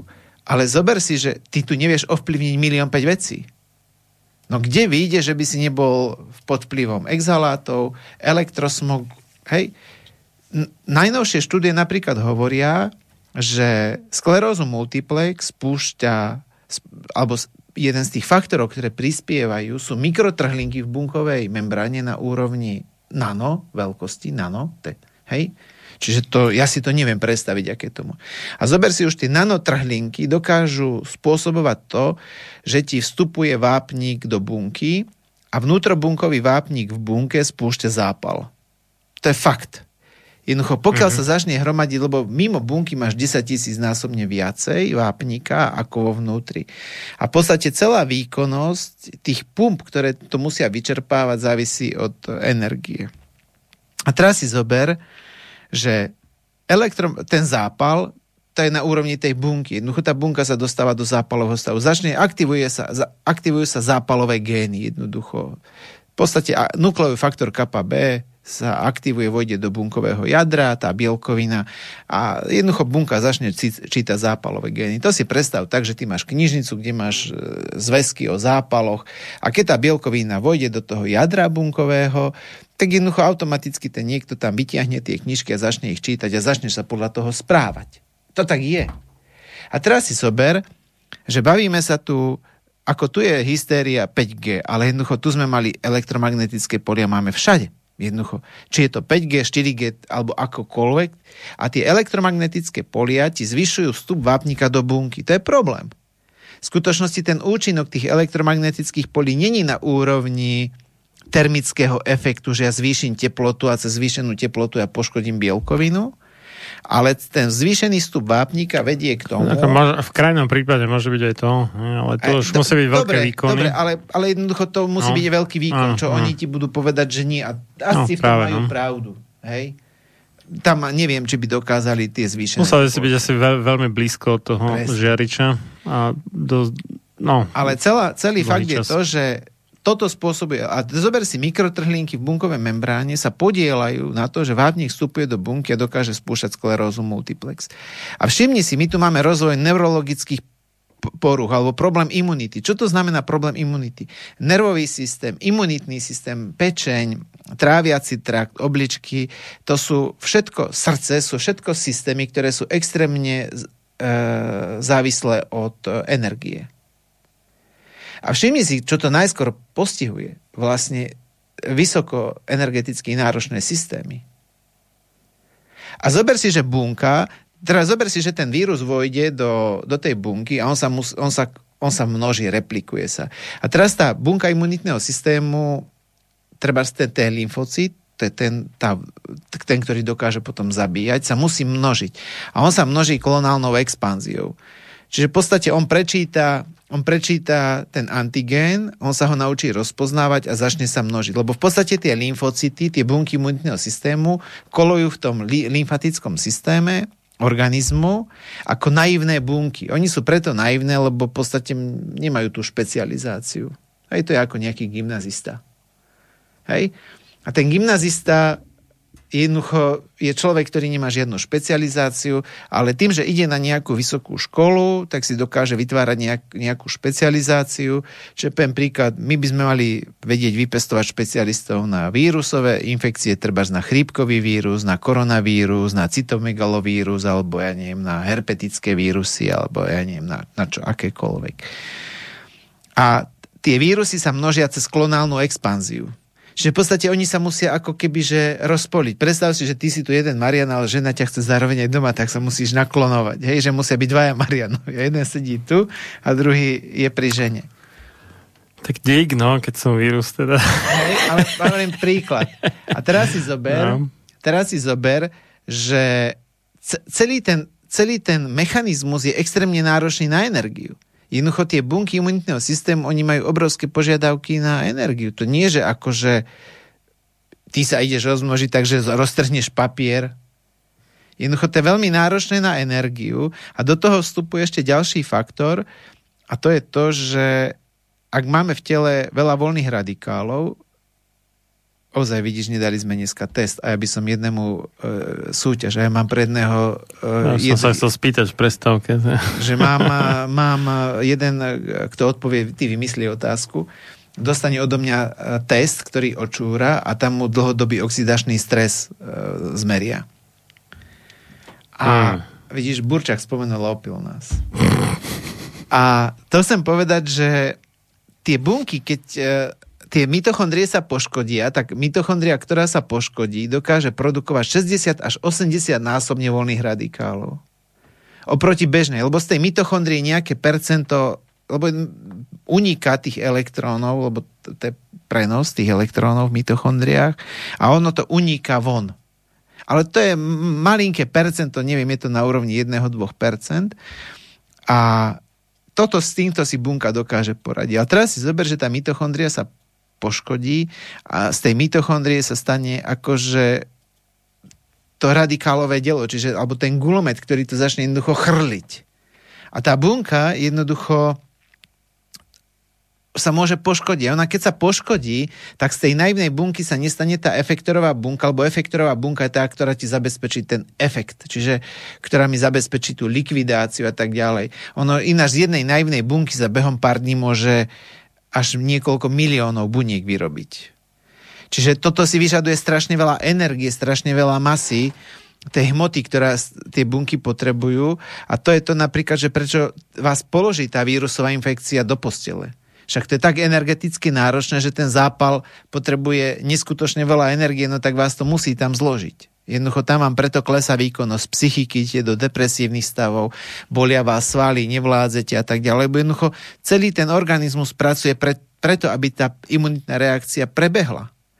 A teraz si zober ešte druhý fakt, že tam vzniká oxidačný stres, nielen to výrobou tej energie vznikajú tie voľné radikály, ale ono samotný vírus tiež zvyšuje oxidačný stres.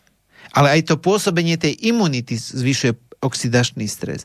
A do toho, keď sa ti pridá tá mitochondria, tak jednoducho to vzniká fakt obrovský prúser.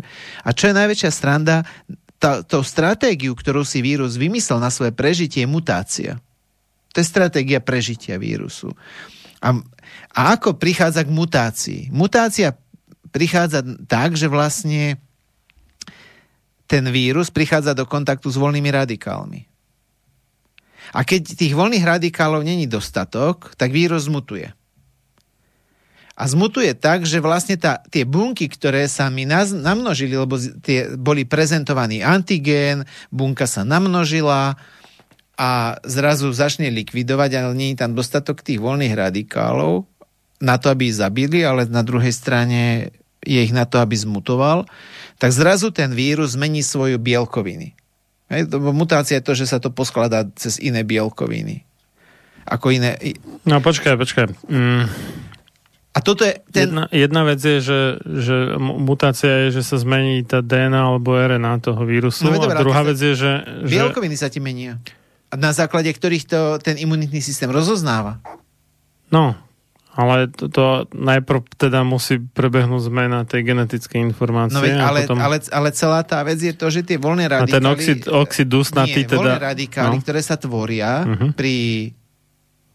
Lebo to není len oxid dusnatý, tebe sa tvorí veľa tých, Mhm, uh, mhm.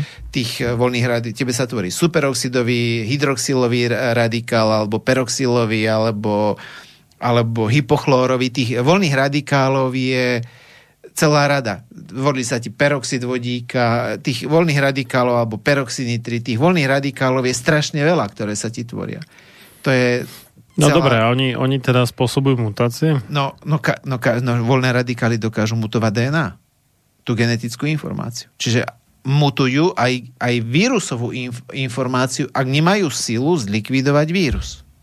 Uh-huh. A ten vírus, ak zmeníš tú, tú informáciu, tak samozrejme meníš aj bielkoviny.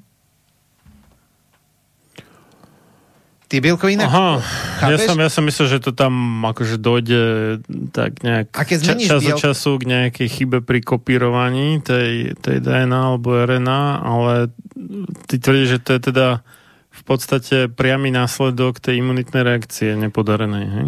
Tá mutácia. No toto netvrdím ja, to som sa dosť od oveľa múdrejších ľudí, ako No čo, že dobre. ja, vieš, ja som nič. Jasné, jasné. Vieš, že ako A, som... tak toto je pre mňa novinka, priznám sa. Ja som myslel, že to je iba také, akože, že ne, stane sa nedopatrenie občas, hej, že, Nie, ono- že niečo ono- sa zle Ono to je tá okopíruje. koncepcia prežitia toho, toho Ale vírusu. Ne, netušil som, že, že to je priamy následok teda tej mutácie, teda, pff, pre, mutácia, že je priamy následok eh, tej imunitnej reakcie vlastne. No, nedostatočný. Však ako, čo ťa nezabije, to ťa posilní. hej, ako to používajú ľudia, také príslovie alebo porekadlo, čo to Uh-huh, je. uh-huh. A teraz si zober, že drvá väčšina ľudí môže mať nedostatok antioxidantov. A to nebavíme sa len to, čo som bravil o tom, vita- o tom vitamíne C, aj keď vitamín C je dôležitý, ale ono v podstate tým, že tých radikálov je veľa, tak je ten aj orchester, ktorý to v podstate má zlikvidovať, je veľmi široký. Hej, máš tam superoxidizmutázu, katalázu, glutatión peroxidázu a ono to všetko závisí od mnohých živín, fungovanie týchto enzymov. A teraz zober si, že celá tá, celý ten, tá reťaz tých systémov, ktoré majú na starosti akože vychytávať tie voľné radikály, je tak silná, ako je najslabší ten prvok. Lebo ono to je ako štafetový beh. Čiže ak mi jeden bežec zlyha, no tak jednoducho ďalší to už nedá. Čiže to je tak, že ja môžem trebárs urobiť to, že môžem mať dostatok e, e, trebárs e, niektorých e, enzymov, ktoré mi trebárs prevedú niektoré látky, ale predtým, keď nemám, no tak jednoducho mám problém. Jednoducho tie voľné radikály budú pôsobiť. A teraz si zober, že to nie len to, že či príde, ale teraz zober, že ten vírus príde do tela, ktorý je poznačený oxidačným stresom. To sú tie chronické zápalové reakcie. Poprvé, chronické zápalové reakcie menia pomer medzi TH1 a TH2. To, čo sme sa bavili, to je bod číslo 1. Poďalšie, vy, vyčerpáva to imunitu. Čiže tá imunita sa množí, klonuje sa a spotrebováva strašnú masu materiálu. Lebo to tak funguje. To nie, že tak to nefunguje. To tak funguje.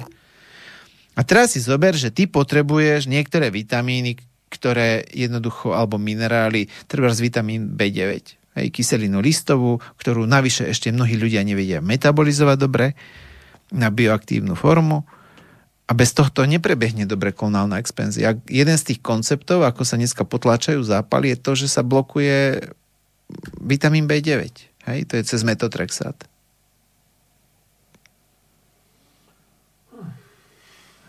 Asi som to už zabil. Ideme spať.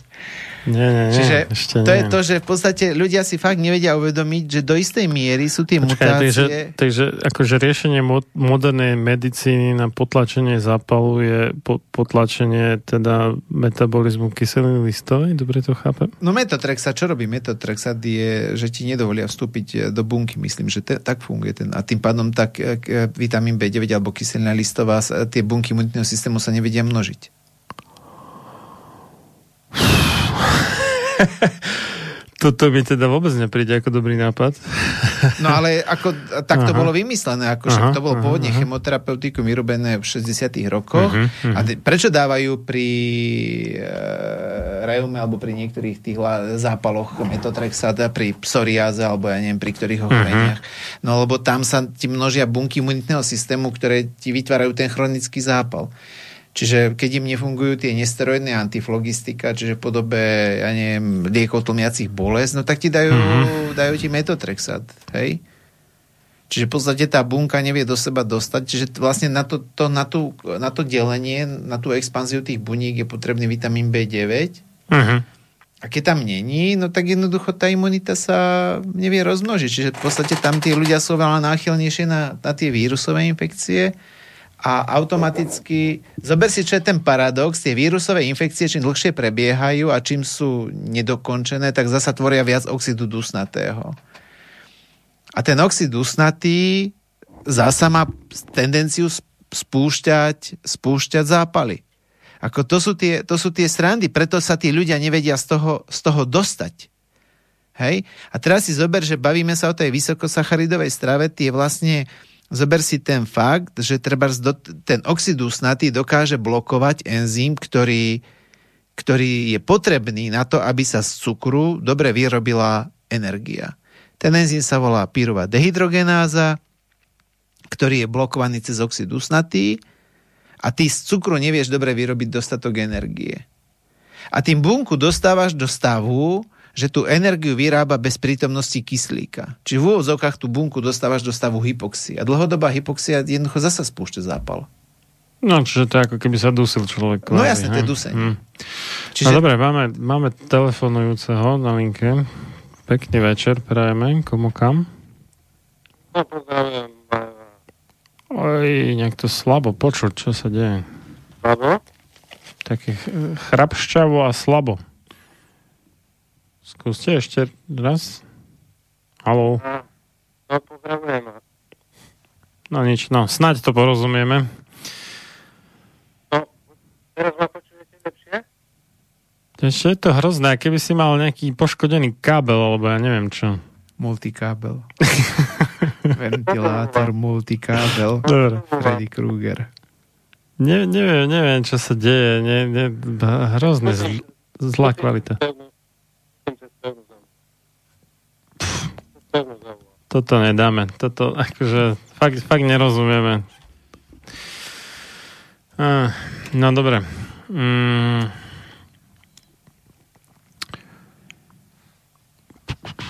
No dobre, čiže tam, tam sa dostávame k tomu, čo sme už hovorili v minulosti, že prejsť na pukový metabolizmus teda. Že... A celá vec je to, že v podstate drvá väčšina ľudí je v chronických zápaloch dneska. Bohužiaľ, ako, či si to chceme nás priznať hmm. alebo nie, to, či už niekto je ochotný to pripustiť alebo nie, alebo či to vám odhalí alebo neodhalí. A minimálne obezita je ten chronický zápal, hmm. lebo tukové tkanivo není len ako estetické tkanivo alebo neestetické, ale v podstate je to hormonálne činné tkanivo a imunologicky činné tkanivo. Čiže to mm. produkuje zápalové látky z okolnosti ako tie makrofágy a každý zápal vyvoláva oxidačný stres. Jednoducho tak to je. Čiže v podstate to, čo ľudia dneska berú ako prdela, to sú atopické exémy, alergie, to sú migrény mm-hmm. a kopec ďalších takýchto prejavov, a najväčšie šialenstvo je to, že ešte keď tých ľudí chytá únava, a už, lebo tá únava je normálna fyziologická reakcia na to, že organizmus chýba energia. Tak veľa ľudí ešte urobí také šialenstvo, že ešte idú do fitka. Oni sa tam v úvodzovkách ešte chcú nabiť. Ja chápem, on docvičí, endorfíny stúpnú, ale cíti sa dobre, ale svojím spôsobom tie mitochondrie, ktoré sú unavené a celý ten organizmus, ktorý je pod ťarchou zápalu, tak oni ho tam zapratali ďalšími voľnými radikálmi, lebo zvýšená tvorba energie na fyzickú záťaž mi znova zvyšuje tlak na tie mitochondrie, uh-huh. ktoré jednoducho znova produkujú viacej odpadu toho voľných radikálov a celý systém pomaly tí ľudia úplne zničia. Uh-huh. Ako oni povedia, že tréner povedal a tak ďalej, Ježiši, tí ľudia tomu ani nie všetci, určite nie všetci. No, Treba väčšina z nich ani má šajn, čo sa deje s tým organizmom.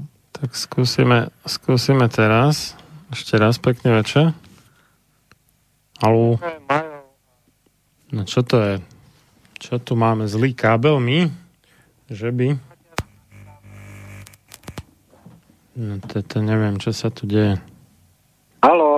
A? No, tak, tak teraz už aj, tak sme, asi máme my nejaký zlý kablík, človek. Hej, Ako vy. No. Hej, tak už som, som to trošku pohol s tým, tak už to ide dobre. no. No. No pozdravujem, chlapi. Uh, Jak to, že nie si v adresári? Ja neviem. No všetci vymazali, to je dobré. To musím pridať, no dobré. No dávaj. Nie, nie, nie. Nie, nie, nepridávaj. Dávaj. To nikto nebude dvíhať potom tú otravu. No poďme, máme 11 hodín. Tak... No jasné, takto. Ja sa idem spýtať. Andrej, ke, kedy si pred niekoľkými rokmi ho, to, vy ste hovoril, Andrej, o tej, o tej cukrovke a o tom, keď sme sa kedy si rozprávali, že aha, jak, jak oživiť tú slinivku brúšnu, ten pankerás, že jak oživiť. Vy ste hovoril kedysi nejaká nejaká kvapka kyseliny chlorovodíkovej do vody, alebo nie, to tak? Nie, nie, nie. Nie? nie, to bol asi Miro Vrabel, asi pravdepodobne. Hej, ten, ten riešil tú kyselinu ja. chlorovodíkovú. Mhm. Ja, aha, hej, hej. No, idem sa vás takto opýtať. Čo si myslíte o tom, neviem, či ste to rozprávali, od začiatku som vás nepočúval, ale čo si myslíte o tom, o, o tej vakcíne proti covidu a teda, že je to možné toto vôbec takto zrobiť, že za, my zrobíme vakcínu za pol roka alebo čo? Neotestované, nič, akože nič, nevyli, nevyriešené. Preca, ja ako 32-ročný cukrovkár sa pamätám, keď sme robili nejaké testovanie nového inzulínu v tomto, v, v Lubochni, 94, 95, 96, 97, tak sme ho testovali 3 roky na nejakých pacientoch. Akože na nás testovali ho 3 roky. Hej? Humalok. Inzulín, humalok to bol. No, volal sa kedysi Lantus. O, ale predajný je teraz ako humalok. No a robil sa 3 roky, ale nie, že vakcína proti nejakej zmut... Ja neviem, či je to zmutovaná chrípka, alebo čo ten COVID. Ani chrípka, to To skôr to- nadcha. No, no. No. Dokonca iba.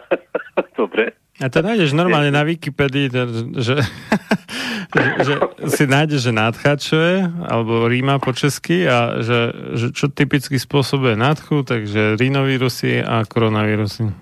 Aha, hej. No. Jasné. Fakt, no. to som nepozeral. No ale, že, čo na to povieš, že jak, jak je to možné, že niekto zro, dokáže vyrobiť vakcínu neotestovanú o, na, za, neviem, za 5 mesiacov, za 4, za 3 a ide sa píchať a pomaly už všetci ju bu- musia píchať pra, o, povinne, ako ten doktor, ten, po- počúvajte ma, ten profesor Jarčuška, či jak sa on volá? Ten. Eh, ten, no, Jarčuška, no ten, hej. No, Mart- Martinko no. Klingač, no? No, No dávaj.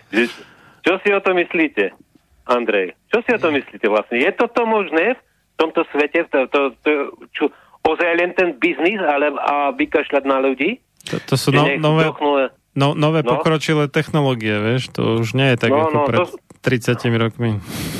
Ja, dnes už, aha, dnes už to je možné, vieš, vďaka pokroku Aj, aj vedy a dnes to. techniky. Hej, Ja hej, neviem, hej, ako medicín- majú, určite musia mať nejaké štandardy, netuším, ako to presne funguje pri, pri tomto, ale... No, ale ne, nebudú dodržať, teda, lebo je to Neviem. e- extrémne zrýchlený vývoj.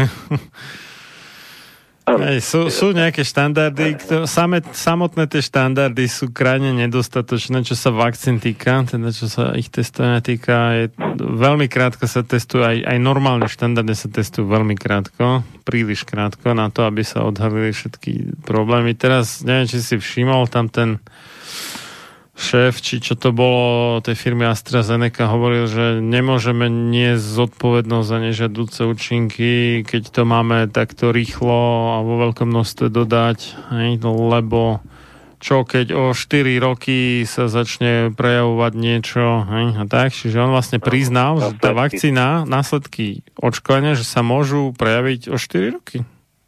Tak to povedal? No doslova to tak, no ne, nepovedal teraz to, čo som ja povedal, ale povedal, že, že ne, nemôžu, ne, nemôžu nie zodpovednosť, lebo čo keď o 4 roky niečo. He?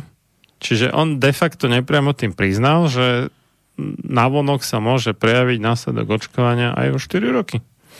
No, pre, vidíš, to je zaujímavé. No a keď, keď testujú bezpečnosť myslíš- vakcíny... A myslíš, že ho označia za šarlatána? No, toto by ma zaujímalo. asi nie, asi sa prekecol chlapík, ale nevadí, no, však nám sa to hodí. Myslíš, že mu na Facebook prídu vynadať? Že pozor šarlatán? Antivax? to neviem. No, takže to, to, to znamená, že pokiaľ sa môže prejaviť e, o 4 roky ten nežadúci účinok očkovania, tak my keď chceme vedieť, že aká bezpečná je tá vakcína, tak by sme ju aspoň tých 5 rokov mali testovať, nie? Logicky. No, teoreticky, hej. No, ne, ne, tak to ja myslím, že to je jasná logika, že tu musíš testovať minimálne tak dlho, aby si vychytal teda tie nežiaduce účinky. Ako keď ti to trvá 4 roky, že sa prejaví, tak e, plus nejaká rezerva, tak aspoň 5 rokov by si to mal A ozaj, kto potom preberá tú zodpovednosť? Čiže oni sa zdali, To nikto, no. Alebo možno štát rozumie, že, že jedni daňoví poplatníci to zaplatia druhým daňovým poplatníkom a firma iba ryžuje. Ja by to- som to, ja by, toto Ja by som to nechal kto, na- kto to preberá tú Co? zodpovednosť potom a že kto bude niesť všetky tie následky, lebo v podstate oni zarobia ten, peniaze. Ten, ten, kto je tak hlúpy, že sa dá zaočkovať, tak ti to poviem. No. no, počkajte, počkajte, ale ne, nemal by to prebrať tú zodpovednosť pán Jarčuška, ten profesor? A kto je pán Je to Jančuška?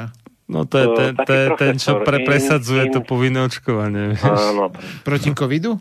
Ja neviem, kto to je. Áno, Prvýkrát počujem áno. to meno. Nie? On je, on je tako, Profesor, nejaký docent, profesor, ten on, on, je, on je spriaznený s viacerými, s, s viacerými farmaceutickými firmami, je také, No, no, že im no.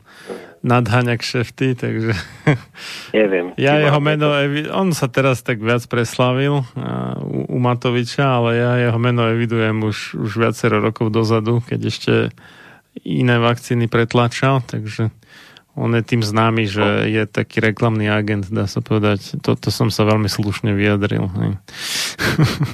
No, Dobre, tak jasné, že je to je to kravina, samozrejme, hej, že a už, už aj to 5-ročné testovanie vakcíny je podľa mňa slabé, lebo mm, ale to je jedno, no. No, lebo my, my máme tiež, no, keď máme vysoký obsah cukru, tak máme tiež nejaké prúžky, ktoré sa Mm. uh, uh, dajú do moča, do moču teda, do moču a tam sa sa ukáže, zistujú. No, no, no, ketóny a acetón a teda všetko možné. že, keď ste rozprávali o tých týchto, no, Mm. o tých nejakých testoch. A sacharidov a teda všetko. No dobre. Dobre, tak sa, nech sa darí, držte sa. Pekný Aj sa. večer, do Mhm. počutia. Po, podobne. Tak to bol, to bol NO. Námestovo. Do, doktor, no? Námestovo.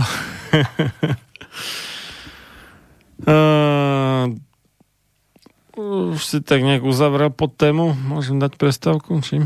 No, ty si tu šéf. Aha. Budeme musieť asi vypýtať nejaké minuty navyše, sa obávam. Dobre, dáme prestávku. Toto bude nejaká, nejaké veľké zoskupenie rôznych lotišských folklórnych skupín, takže máme zase také kultúrne obohatenie.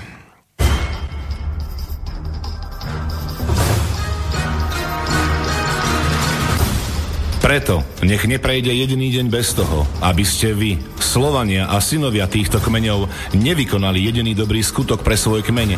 Obraňujte jeho právo, vzdelávajte ho a nestaňte sa nikdy služobníkmi jeho cudzích vládcov. Ľudovít Štúr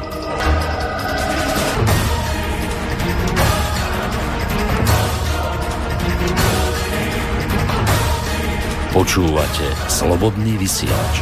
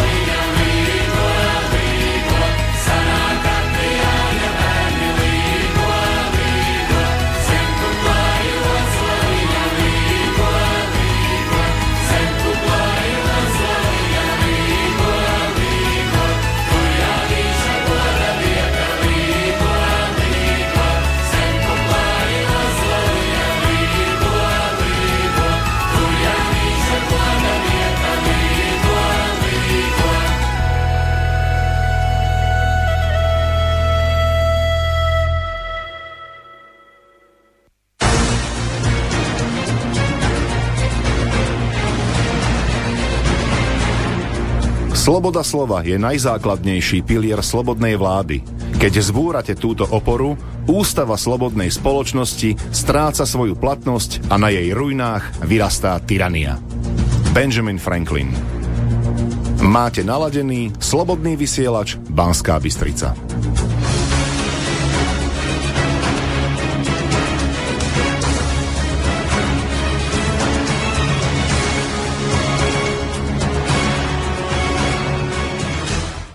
Tak sme späť v relácii sám sebe lekárom číslo 241 na tému ako prežiť chrípkovú sezónu bez chrípky.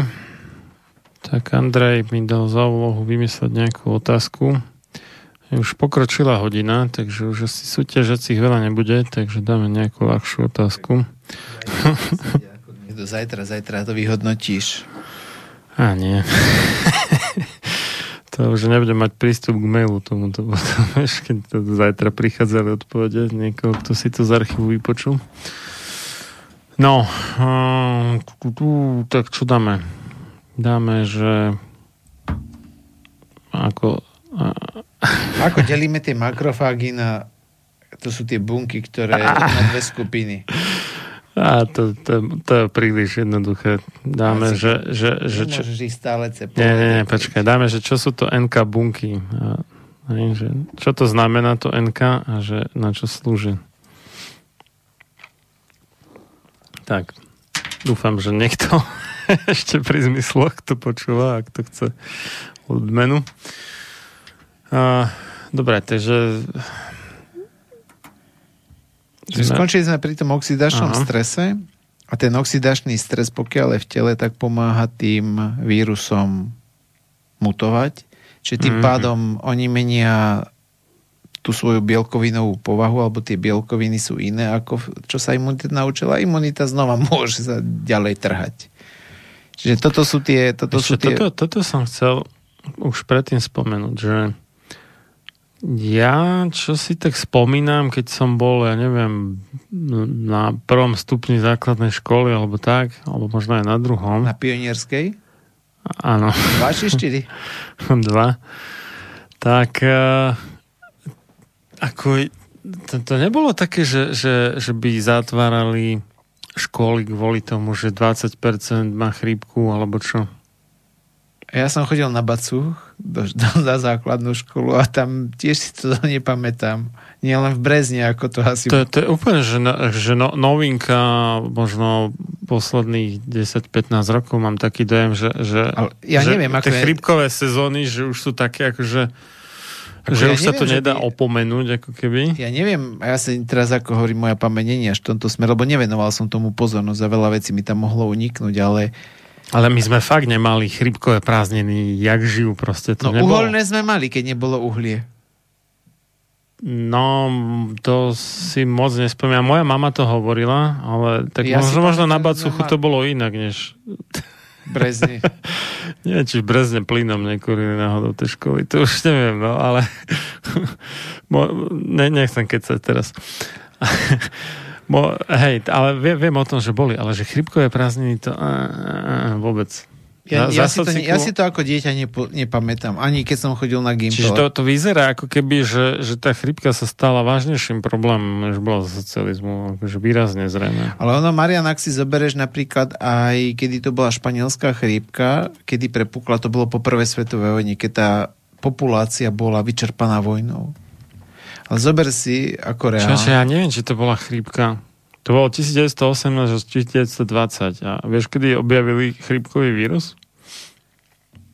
Tak volá sa to španielská chrípka. No volá sa to, ale vieš, kedy objavili chrípkový vírus? Nie, nie, tuším. 1933.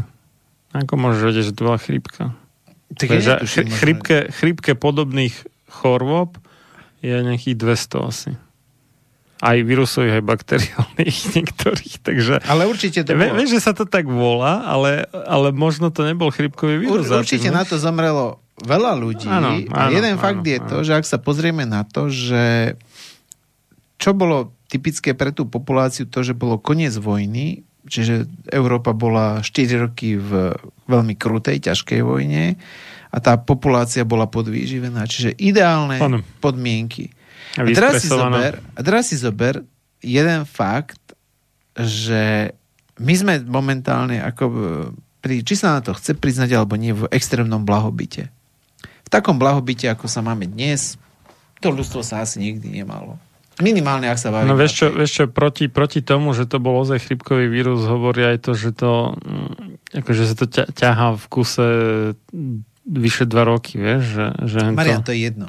Ale Ale to- zober dobre, si, že no, tá však. imunita nefungovala a tí ľudia To je- umierali. Jeden fakt je to, že tí ľudia umierali, umierali masívne. To už je jedno, čo to bolo. Ale, To je ale jedno. zase po, po druhej svetovej vojne nemáš také dačo. No, ale k tomu sa Ono, ešte sa to tam práve...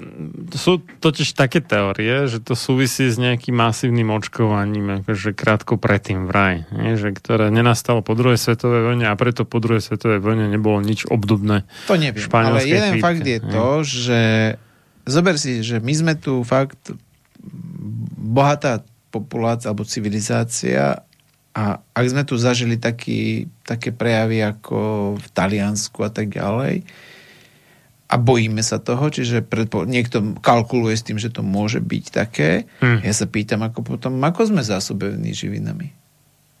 No tak tým pádom tu musíme hľadať nejaké paralely. Ja si myslím, že ani kompetentní netušia ako. Oni netušia, čo No sa... to nie, ale...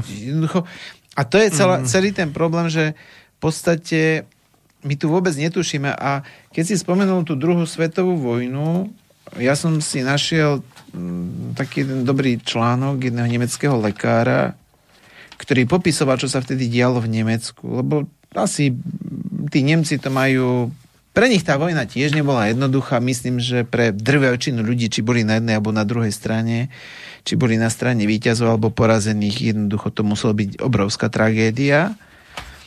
A jednoducho toto je toto sa dotklo všetkých. Jednoducho niekoho viac, niekoho menej, ale tí Nemci si asi tiež prežili svoje. A on tu popisoval, že čo vlastne boli Nemci nútení urobiť hej, po tej druhej svetovej vojne, aby sa vlastne... Lebo tam bolo to vedomie v úvodzovkách tej španielskej chrípky, či to úvodzovky alebo nie, ale tých masívnych umrtí, veď to nebolo až tak dávno, to bolo necelých 20 rokov a to nie je až tak dávna história, že by si to ľudia nepamätali. A v podstate, čo urobili tí, tí ľudia, bolo to, že vymysleli jednoduché a lacné vitamínové preparáty. A, a toto dávali masívne v tej populácii, aby sa zabránilo týmto e, pandémiám. Čiže v podstate obsahovali vitamín A, D, C, E, vitamíny skupiny B. Ľudia zabúdajú na to, že Bčka sú dôležité, naozaj vitamíny B sú dôležité. Ľudia majú strach z Bčiek, neviem prečo, kde sa im to dostalo do hlavy, ale mm, asi majú to spôsobené tým, že im niekto narozpráva, že sa z toho priberá. A on to píše, Že z B-vitamínu, svetovej že sa priberá. k španielskej chrípke s desiatkami miliónov úmrtí a obrovským množstvom tuberkulózy. Pato, patogény mali, ľavú, mali ľahkú hru s vyhľadovanou populáciou, zdôraznenou nezamestnanosťou, chudobou, hospodárskou krízou. Zdravé jedlo bolo už v nemeckej ríši pilierom terapie. Mhm. Čiže zober si, že nejakým spôsobom sa tým ľuďom dodávali čerstvé ovocie, čerstvá zelenina, eh, jedlo bolo čerstvé a tak ďalej. A to je to, čo... Ten článok mal veľmi krásne, ja som ti ho spomínal, že pandémia korony, terapia založená na mote. Prečo lacno, keď môže byť aj drahá? To je to, že v podstate naozaj, kebyže si urobíme ten, ten hĺbší vhľad a urobili by sme nejakú štúdiu, ako je táto populácia ako, a cez dobré testy zásobená živinami, možno by, sme, možno by to bol f- obrovský šok. Ja viem, že do toho nikto nepôjde, lebo jednoducho tam by sa zosypali mnohé mýty, ktoré, na ktorých je táto civilizácia živená. A už nehovorím o tom, že ak ľudia berú nejaké lieky, že už samotné tie lieky odeberajú masívne živiny. Čiže ak by sme sa ešte pozreli na tých chorých ľudí, ktorí berú ch- chronické lieky, tak tí ľudia musia byť úplne v katastrofálnom stave. A toto je ten problém, ktorý ja si myslím, že niekde aj v pozadí tých ľudí, ktorí sú fandami toho farmaceutického priemyslu a očkovania, ja si myslím, že niekde to v pozadí vedia. Len jednoducho, ako keby, možno to sú iba moje úvahy, ja neviem, čo je na tom pravdy, ale ja si myslím, že tým, že vedia, v akom stave to je a držia sa tej svojej pravdy, lebo, a to ich chápem, že majú tú svoju pravdu, držia sa toho, to im nevyčítam, jednoducho, to, to tak je. Že preto sa možno aj tlačí na tú pílu, lebo si uvedomujú, že stav s touto populáciou nie je dobrý. Ale najväčší prúser je to, čo mňa zaráža, že nikto ľuďom nehovorí, ako zlepšiť ten stav. Že tu sa lieky dávajú ako jediný, jediná spása, ako nič iné, len lieky. A každý, kto povie čokoľvek iné, je nepriateľ národa, treba ho odstrániť, treba ho umlčať. Konšpirátora šarlatán. Jednoducho, jednoducho pomaly tu budú trestné oznámenia padať na tých ľudí, možno už aj padajú, ja neviem. A, ale nech, kebyže aj všetkých týchto ľudí sa pozatvárajú, umlčia, ja sa pýtam, no bude stav populácie zdravotný lepší? A toto by sme si mali položiť tú otázku, že kde ideme? Ako reálne, kde sme a kde ideme? A kde budeme o 5 rokov, o 10 rokov, čo bude s našimi mitochondriami, ktoré sú bohužiaľ častokrát už nezvratne poškodené, aký to bude mať vplyv na vývoj imunity, čo budeme robiť potom, ak sú štúdie, ktoré hovoria o tom, čo som hovoril, že tie si nedokážu tvoriť tie protilátky, čo potom budeme robiť, ako reálne to, že dneska tu máme jeden vírus a zrazu klakla celá pomaly civilizácia, možno ešte niekde Afričania v Kongu z toho nemajú nejaké rodeo, možno že už aj tí, hej, neviem. Ale čo bude o 10 rokov, o 20 rokov, keď nám dospejú deti, ktoré sú už dneska od narodenia chronicky choré? To, to, to, to, Bude sa postupne znižovať populácia Zemegula, no. No, To- o, to ja, dobre, Marian, ale otázka je, že ko, aký bude ten účet za to? A kto ho zaplatí? Čo, necháme tu ľudí umierať? Na ceste? Zober si, infekčné oddelenia, teraz máme z toho poplach a o 20 rokov budú aké infekčné ochorenia? Či aké infekčné oddelenie? 10 krát také veľké? Veď už dneska nemáme z čoho to zdravotníctvo platiť a čo bude potom? Veď ako tým ľuďom to nedosvakáva, že všetko stojí nejaké peniaze, že niekto to musí zaplatiť. No Aj tak tie my- testovania musí niekto zaplatiť. My, my lejeme do zdravotníctva pomerne veľa peňazí, len vtip je v tom, že oni sa vy, vynakladajú na neefektívne veci. No.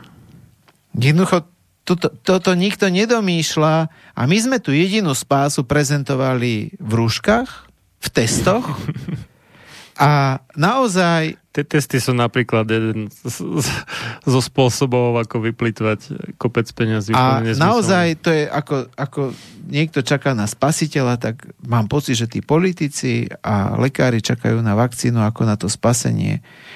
A ja ich chápem, ako na, majú na to absolútne sveté právo, ale ja sa pýtam, a čo ak sa stane, že to nebude fungovať? Čo potom? V- Vôbec majú nejaký plán B, alebo ja neviem čo? Je, ako ja si dovolím tvrdiť, že nie. Plán, plán B je, že epidémia proste prirodzene prehromí, tak ako vo Švedsku a bude. Dobre, do, zober si, že nám tu zmutuje nejaký iný vírus, alebo ja neviem, čo príde. A To môže sa kľudne stať, ako zober si, veď tu každých pár rokov sme mali, ja neviem, prásaciu, ja neviem čo všetko. Veď to nie je jediné, veď to za pár to rokov, za posledné roky sa... také, také búrky v pohári vody, vieš. Dobre, ale jednoducho je to nejaký problém a všimni si, čo urobíme. Už tuto nás ten vírus položil ekonomicky. Skôr, skôr bude zaujímavé tie, tie baktérie, ktoré sú už ale čoraz viacej sú rezistentné, alebo odolné No, voči alebo- antibiotikám. to je jedno. Toto bude zabava. To je jedno, že či dáš vírus alebo baktériu, stále si pri tom istom probléme, stále si pri tom istom probléme, že jednoducho naozaj tak ako medicína tu, lebo ce, tam keď sa argumentovalo, že sú tu autoimunitné ochorenia chronické, tak oni hovorili, ale my sme znížili úmrtnosť, priemerný vek dožitia stúpol a nemáme tu infekcie. Dokedy? No to sa už ale obracia. To, to, to sa už obracia. To už je realita, je taká, že kopec žien mňa kontaktuje, že prídu z pôrodnice alebo z, ja neviem, z nejakého blbého ošetrenia a zrazu majú, za, za, za, zrazu majú mrsu. Hej? Čiže no, meticilín áno. rezistantný Áno. Staphylococcus aureus. Hej? Zlatého A stafilokoka. jednoducho, už to, to, tá nemocnica je pre tých ľudí ako obrovský problém, ako to dneska tam, keď človek ide, tak riskuje život pomaly. Hej? No to tiež rozmýšľam, že či niektoré tie dezinfekčné prípravky nefungujú rovnako, jak uh, sme popísali ten, ten tlak na mutácie, vieš, tých vírusov, že... Ale oni pôsobia ako oxidačne. že Ale zober si, že, že- ty ich dostávaš ešte do čreva, lebo jednoducho sa ti dost, ako možno, že alkoholy sa ti vyparia, No. ale Hm. sú rôzne e, formy. A teraz si zober, že ty tie chemikálie, tie rezidua chemikálií dostávaš do čreva. Znova si likviduješ črevnú flóru. Zničená črevná, črevná flóra ti zasa vytvára nepomer medzi TH1 a TH2.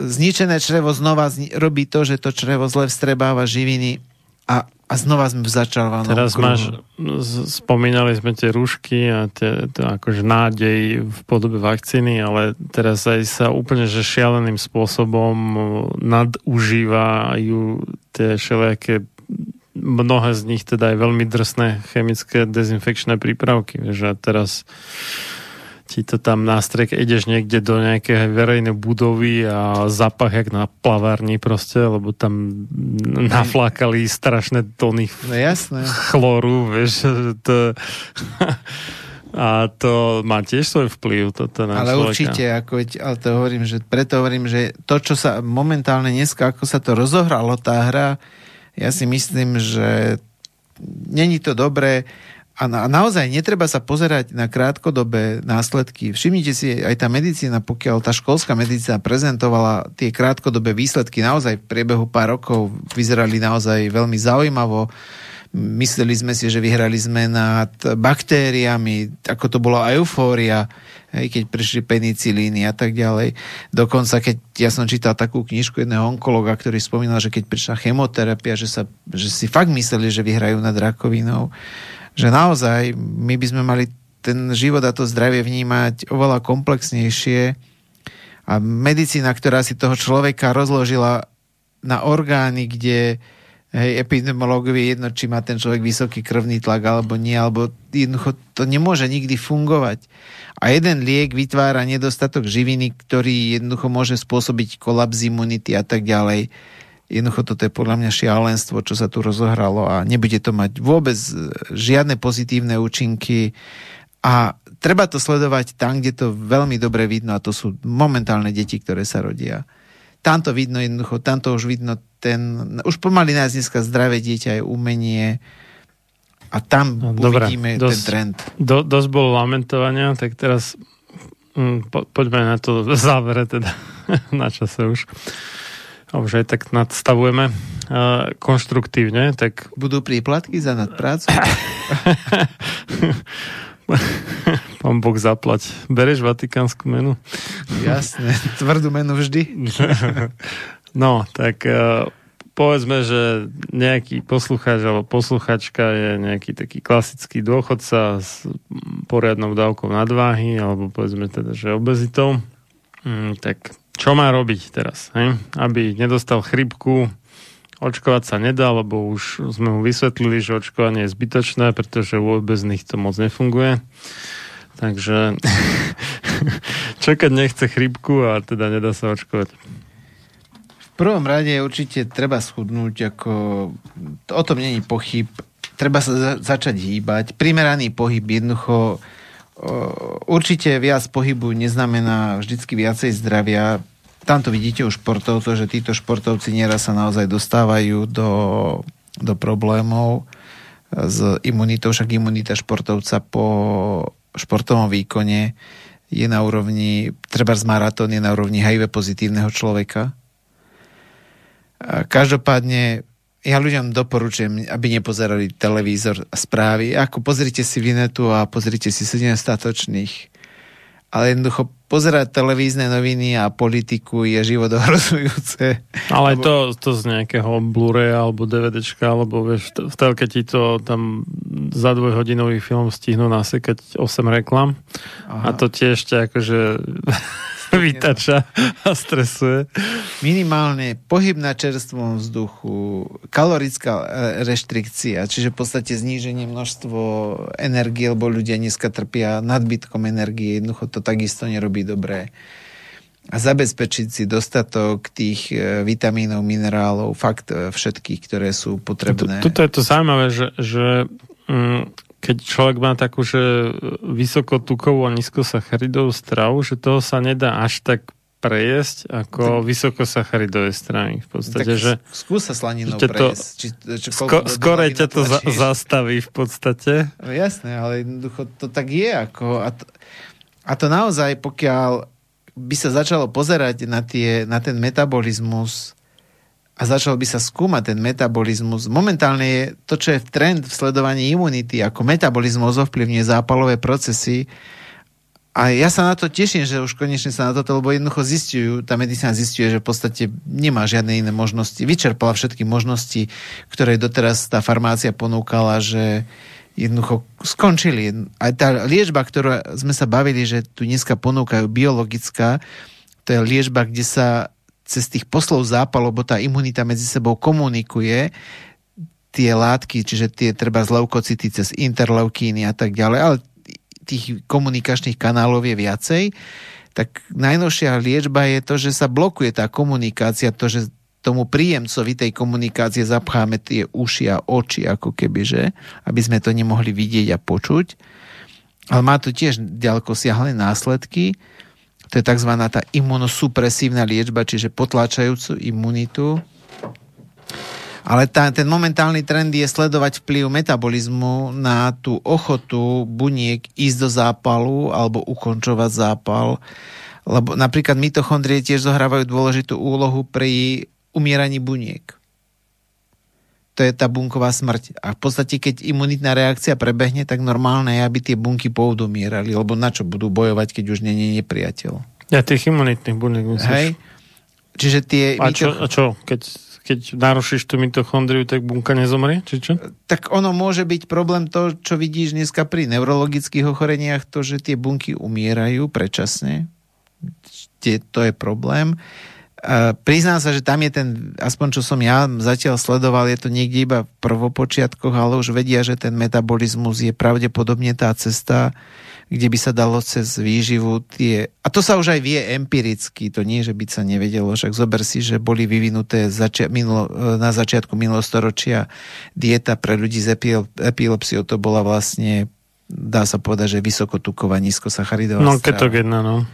Čiže uh-huh keď si zoberieš, čo je epilepsia, tak svojím spôsobom je to takisto do istej miery zápalový proces, ktorý prebieha v mozgu, v tých nervových bunkách a tie bunky majú nerovnováhu, množstvo energie. Čiže Ja si, ja si dovolím tvrdiť, že ľudia by mali zobrať rozum do hrsti, nebyť obeťou toho všetkého a čakať a tria sa strachom, ale mali by začať aktívne čo si robiť. Mali by sa fakt pozrieť úprimne na svoj stôl, na, na, na to, čo majú na tanieri a spýtať sa, že či to jedia kvôli tomu, aby si uspokojili chuťové bunky, alebo či to naozaj preto, aby to telo dali tie živiny, lebo strava primárne, alebo tá hlavná úloha stravy není byť e, nejakou chuťovým zážitkom. Ako to je, to je jednoducho, či sa nám to páči alebo nie, jednoducho toto je výmysel modernej doby. Že to sú tie kuchárky, ktoré vám síce má to estetiku, má to, čo ja viem, všetko možné, len z hľadiska zásobovania tela živinami a vhodnými živinami je to častokrát tragédia. A, to ja nehovorím, že ľudia by sa mali povrácať, ako tomu chlapovi bolo na začiatku zle, možno, že aj jedol, ja neviem. A, a z nás mu bolo zle to ešte horšie. A Jednoducho... Vieš, to my sme ťažké sústo, Andrej. A tak ako medvedie meso, ako, ja si nemyslím, že by bola nejaká lahôdka. Ale aby naozaj tí ľudia sa pozreli, že čo je tá úloha tej stravy. Že naozaj tá hlavná úloha je dať telu živiny, ktoré to telo potrebuje. Ak to aj chutí, tak ako to je super, to je bonus. Ako nehovorím, že by to malo byť čisté mešuge, ale aby to primárne si to, to, ako predstavte si, že si kúpite auto, ktoré ne, ne, nejazdí, ale je pekné. No kto by si ho reálne kúpil? Nikto. Ako aby vám stálo doma v garáži a vidíte do obchodu a šterika sa vám pokazí? No to nikto nechce. Hej? Radšej by si niekto kúpil niečo škaredé. A takto sa na tú aj stravu treba pozrieť a ďalšia vec, ja som jedol jedlá, ktoré som si povedal, že ja nezjem. Ja napríklad osobne mám s cviklou neskutočný problém. No neskutočný. Ja cviklu nemusím. A bol som niekde, sme boli aj s mojou ženou, niekde, asi neviem, či sme neboli niekde v zahraničí, v Nemecku, alebo kde sme boli a tam doniesli niečo z cvikle. A to tak dobre chutilo, že naozaj som si pomyslel, Pane Vešný Bože, nemám voči tomu odpor a že je to naozaj niekedy len hra. Že vymyslieť to, vyskúšať to, urobiť to inak. Fakt neverte tomu, že vy ste obeťou života, vy ste tvorcami života.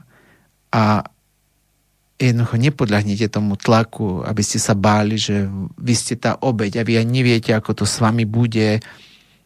To je pravda. Ja tiež neviem, čo so mnou bude. Možno ma zajtra zrazí auto, alebo ja neviem čo. Ale jednoducho aby som čakal niekde a triasol sa strachom a spoliehal sa jedine na rúško, ja to považujem za šialenosť. No dobre, takže by mali cvičiť, mali by Vitamíny, zredukovať minerály. sacharidy teda. Doporučujem, naozaj každému to doporučujem a to ľudia, ktorí ma poznajú, vedia, že ja som bol kedysi veľký zástanca sacharidovej stravy. Fakt ja viem, aké to malo na mne následky. Mne to až potom docvaklo zostupom času a dneska by som nemenil. Nehovorím, že je to jednoduché, že je to pohodlné, ale tých benefitov, ktoré mi to prináša, je oveľa viac ako tých starostí. Vidíš, tuto by sme sa nezhodli s Bukovským. Ale tak to je pravda, že on má právo Ale mať iný na, názor. A... Na druhú stranu by sme sa Več. zhodli s Vladom Zlatošom. A že ako, ak, ak to Bukovskému funguje, to, čo on robí, tak ako nech to robí. Ako ja, ja, ja vôbec nechcem povedať, že toto musí robiť každý, alebo že keď to neurobí, je to zlé, ale nech si ľudia fakt pozrú na svoj nie, život. Nie, tak možno, možno keď ten človek nie, nie, nie je až tak moc poškodený, takže to dá aj na tej vysokosacharidovej strave, ale keď už je, tak už asi nebude, nemá veľmi na výber, pokiaľ chce nejak rozumne fungovať. Ale ja napríklad, čo mám že... tým ľuďom hovorím, pozerajte sa, že či vám ten život funguje tak, ako vy chcete. Alebo do toho života patrí aj to zdravie. Ak nemáte ten výsledok, ktorý čakáte od, tak jednoducho robíte niekde chybu. A ak to nezmeníte, tak nečakajte, že zrazu ten výsledok bude iný. Ak to Bukovskému funguje, a ja, som mu, ja mu v tomto smere fakt toto nemám za zle, že on prezentuje niečo, ak on naozaj sa cíti skvelé, že mu to funguje a tak ďalej. Ale poznám ľudí, ktorí sa držia jeho rád a výsledok ide o desiatich piatim. Ja, ja, ja, a, a mne, mne toto už sa, nezdá ako normálne, že budem hovoriť, že on to povedal a ja nemám tam výsledok. No tak toto už Hmm. je mimo mojej racionality, alebo vo všeobecnosti to považujem za mimo racionality. A ľudia by fakt mali pozerať, lebo základom úspechu je opakovať to, čo funguje. Však ak ty budeš mať reláciu, kde ti budeš No. mať hostia jedno počutie, aj to je to, že ten host si to potom počul, tak jednoducho musíš pouvažovať, ako to zmeníš. A chceš mať nejakých hostí. Jedného Či máme, Šte, Štefan napísal, čo sú NK bunky. Takže máme výhercu jedného z jedných. Či jedného z jedného. Zasa sa to zhoršilo, lebo minule boli dva... No nie, neskoro sme dali tú otázku, vieš, tu už podpadávali ľudia, však, vieš, zajtra o, o 14 minút či 15 a je už nový pracovný deň. A... A ja som dneska už bol od rána od 5. hore, od, od, No. o 14. som už pracoval. No ale tak ty, ty fičíš na tukoch, vieš, a kopec tých našich poslucháčov, čo im to nefunguje moc s tými sacharidmi, ale ešte neprešli na vysokotukovú stravu, tak tu už podpadávali. Aj tak. No dobre, tak vitamíny a stopové prvky, aké, koľko, alebo tak. Určite vitamín C, No. no. vitamín D, selen, zinok, no, dostatok bielkovín. Bielkoviny sú veľmi dôležité. Treba tam mangán, mm-hmm. meď, naozaj na tieto sa zabúda. Aké bielkoviny? Bielkoviny sú potrebné, ako Ale to je základná stavebná látka. Ako určite sú z pohľadu využitia pre organizmus e, lepšie živočíšne No, bielkoviny. to, je- to je zásadná, zásadný údaj.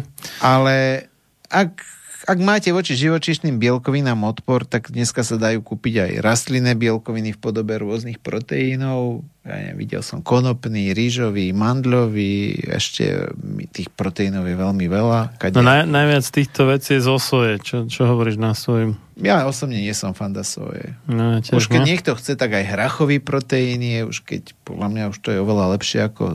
To je môj názor.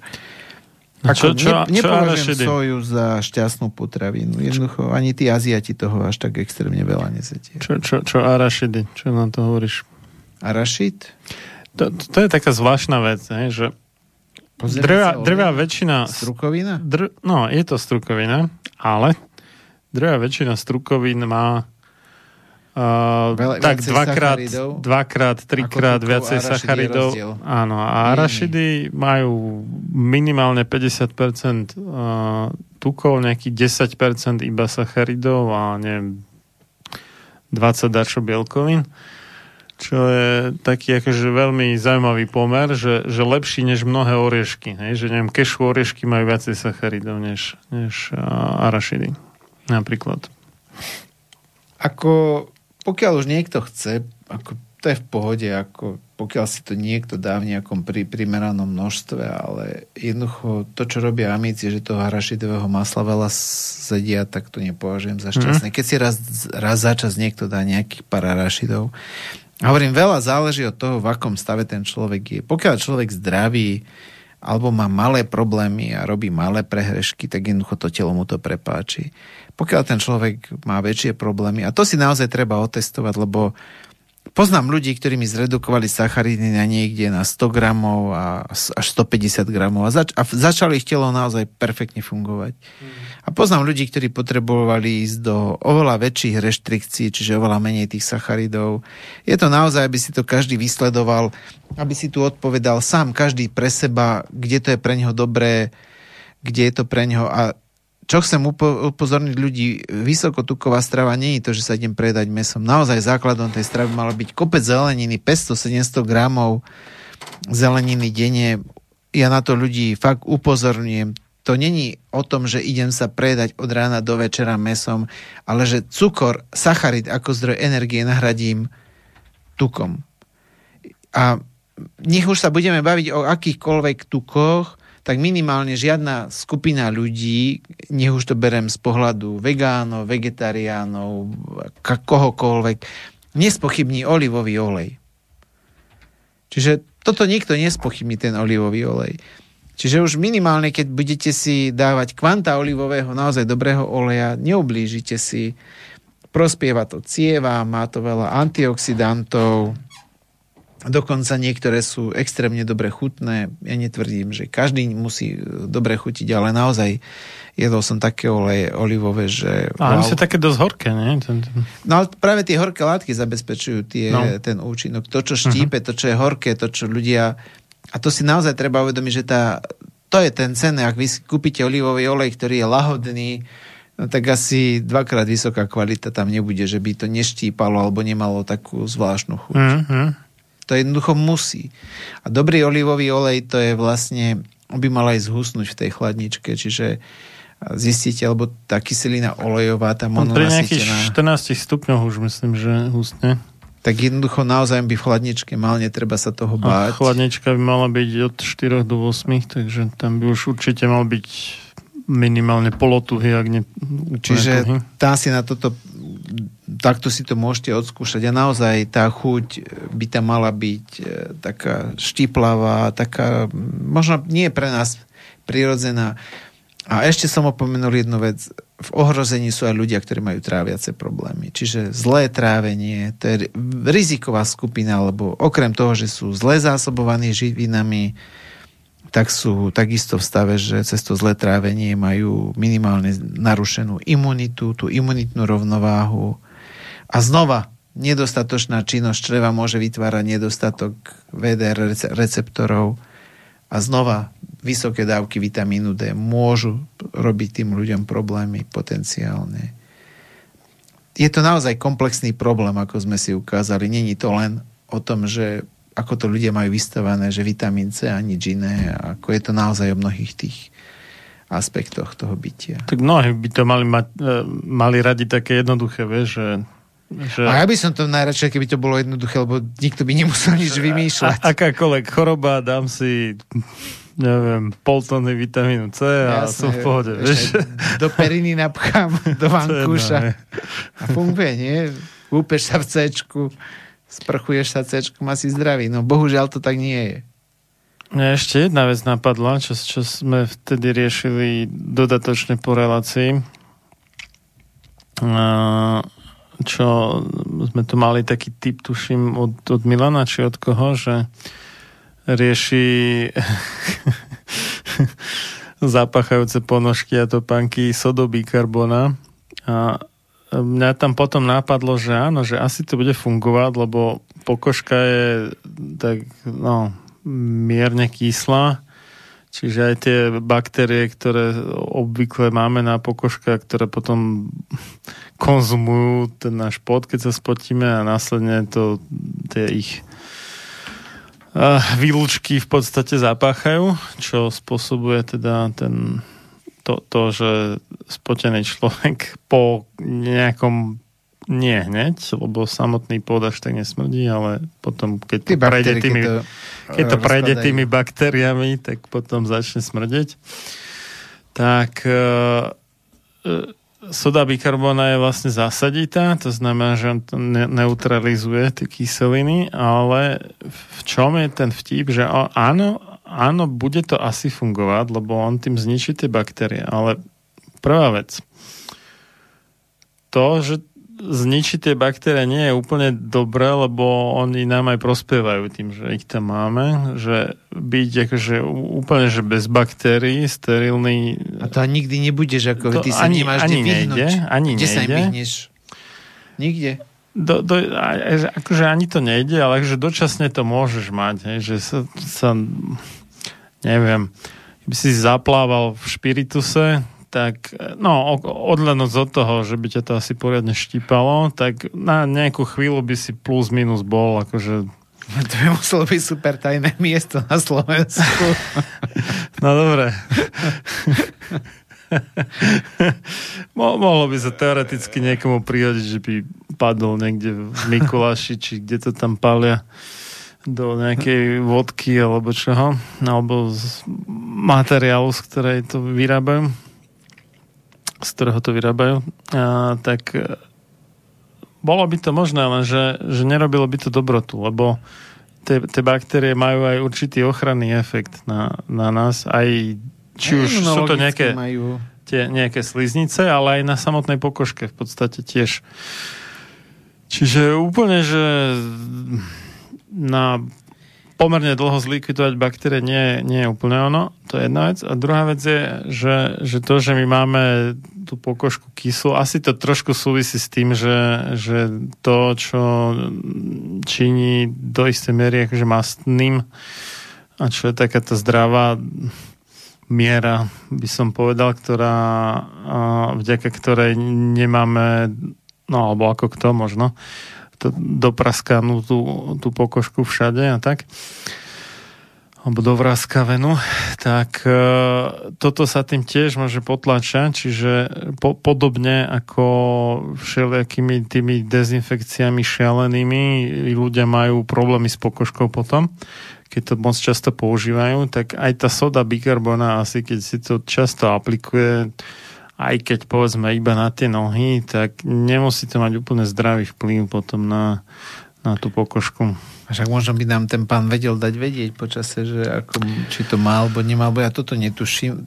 Rozumiem tvoje úvahy, ale... ale... Chápem, že to asi bude fungovať, len, len mám ale... takú obavu akože z tohto, že skôr mi príde lepšie to riešenie, čo si ty mal tam ten prostriedok probiotický, že, že sú to taký druh baktérií, ktorý proste vyžere ako keby špínu alebo... Ale to by bolo zaujímavé, že keby sme poznali niekoho, že či no. fakt to má alebo nemá, to mňa by to tiež zaujímalo. To môže byť zaujímavé. Ale každopádne jeden fakt je to, čo ja osobne som pochopil a myslím, že tam by sme mm. to mali asi všetci pochopiť, že ľudia by nemali bojovať s niekým alebo s niečím, ale mali by tvoriť niečo, čo chcú. Lebo tie vírusy, no. baktérie tu boli vždy. A my sme sa naučili zvládať ich. A ak ich dneska prestávame tak. zvládať, mali by sme Treba. sa učiť, ako zvládneme, ako môžeme ďalej fungovať. Lebo život nemôže mať porazených, ako my naozaj môžeme akurát tak poraziť sami seba. Tým, že porazíme prírodu, porazíme seba. Jednoducho, naozaj tá príroda je veľmi múdra a my by sme sa mali naučiť tvoriť zdravie, nie bojovať s chorobou. Toto je jeden z najväčších homilov ľudí, lebo v živote môžete iba to, čo sami vytvoríte. To, čo nevytvoríte, to nikdy nebudete mať. A pokiaľ nevytvoríme zdravie, tak jednoducho môžeme bojovať. Za socializmus sme bojovali s imperializmom, s čím sme ešte bojovali? Všimni si, za kapitalizmom bojujeme s nezamestnanosťou, alebo ja neviem, stále ľudia s niečím a s niekým bojujú. Feudálmi, s buržujmi. Ako to, je, to je šialenstvo. Mali by sme sa naučiť tvoriť to, čo chceme. A pokiaľ sa bavíme o zdraví, mali by sme sa naučiť tvoriť zdravie. A tam je podľa mňa ten problém tej školskej medicíny, že tá nepochopila tú základnú filozofiu hmm. prežitia, to je tvoriť to, čo chcem, nie bojovať s niečím, čo nechcem. Tak, tak. Tak to boli skvelé slova na záver. Ďakujem ti veľmi pekne za ja ďakujem, účasť v tejto relácii. Aj ľuďom, že boli ochotní počúvať. Štefan vyhral, tak dúfam, že napíše ešte rýchlo adresu a telefon. Potom mi to pošle, ja mu to pošlem. Dobre. A pekný nový týždeň už o pár minút všetkým. A veľa zdaru. Tak, do, Pekný týždeň vám prajem. Do počutia. Do počutia o dva týždne so mnou a uvidíme kedy s Andreom.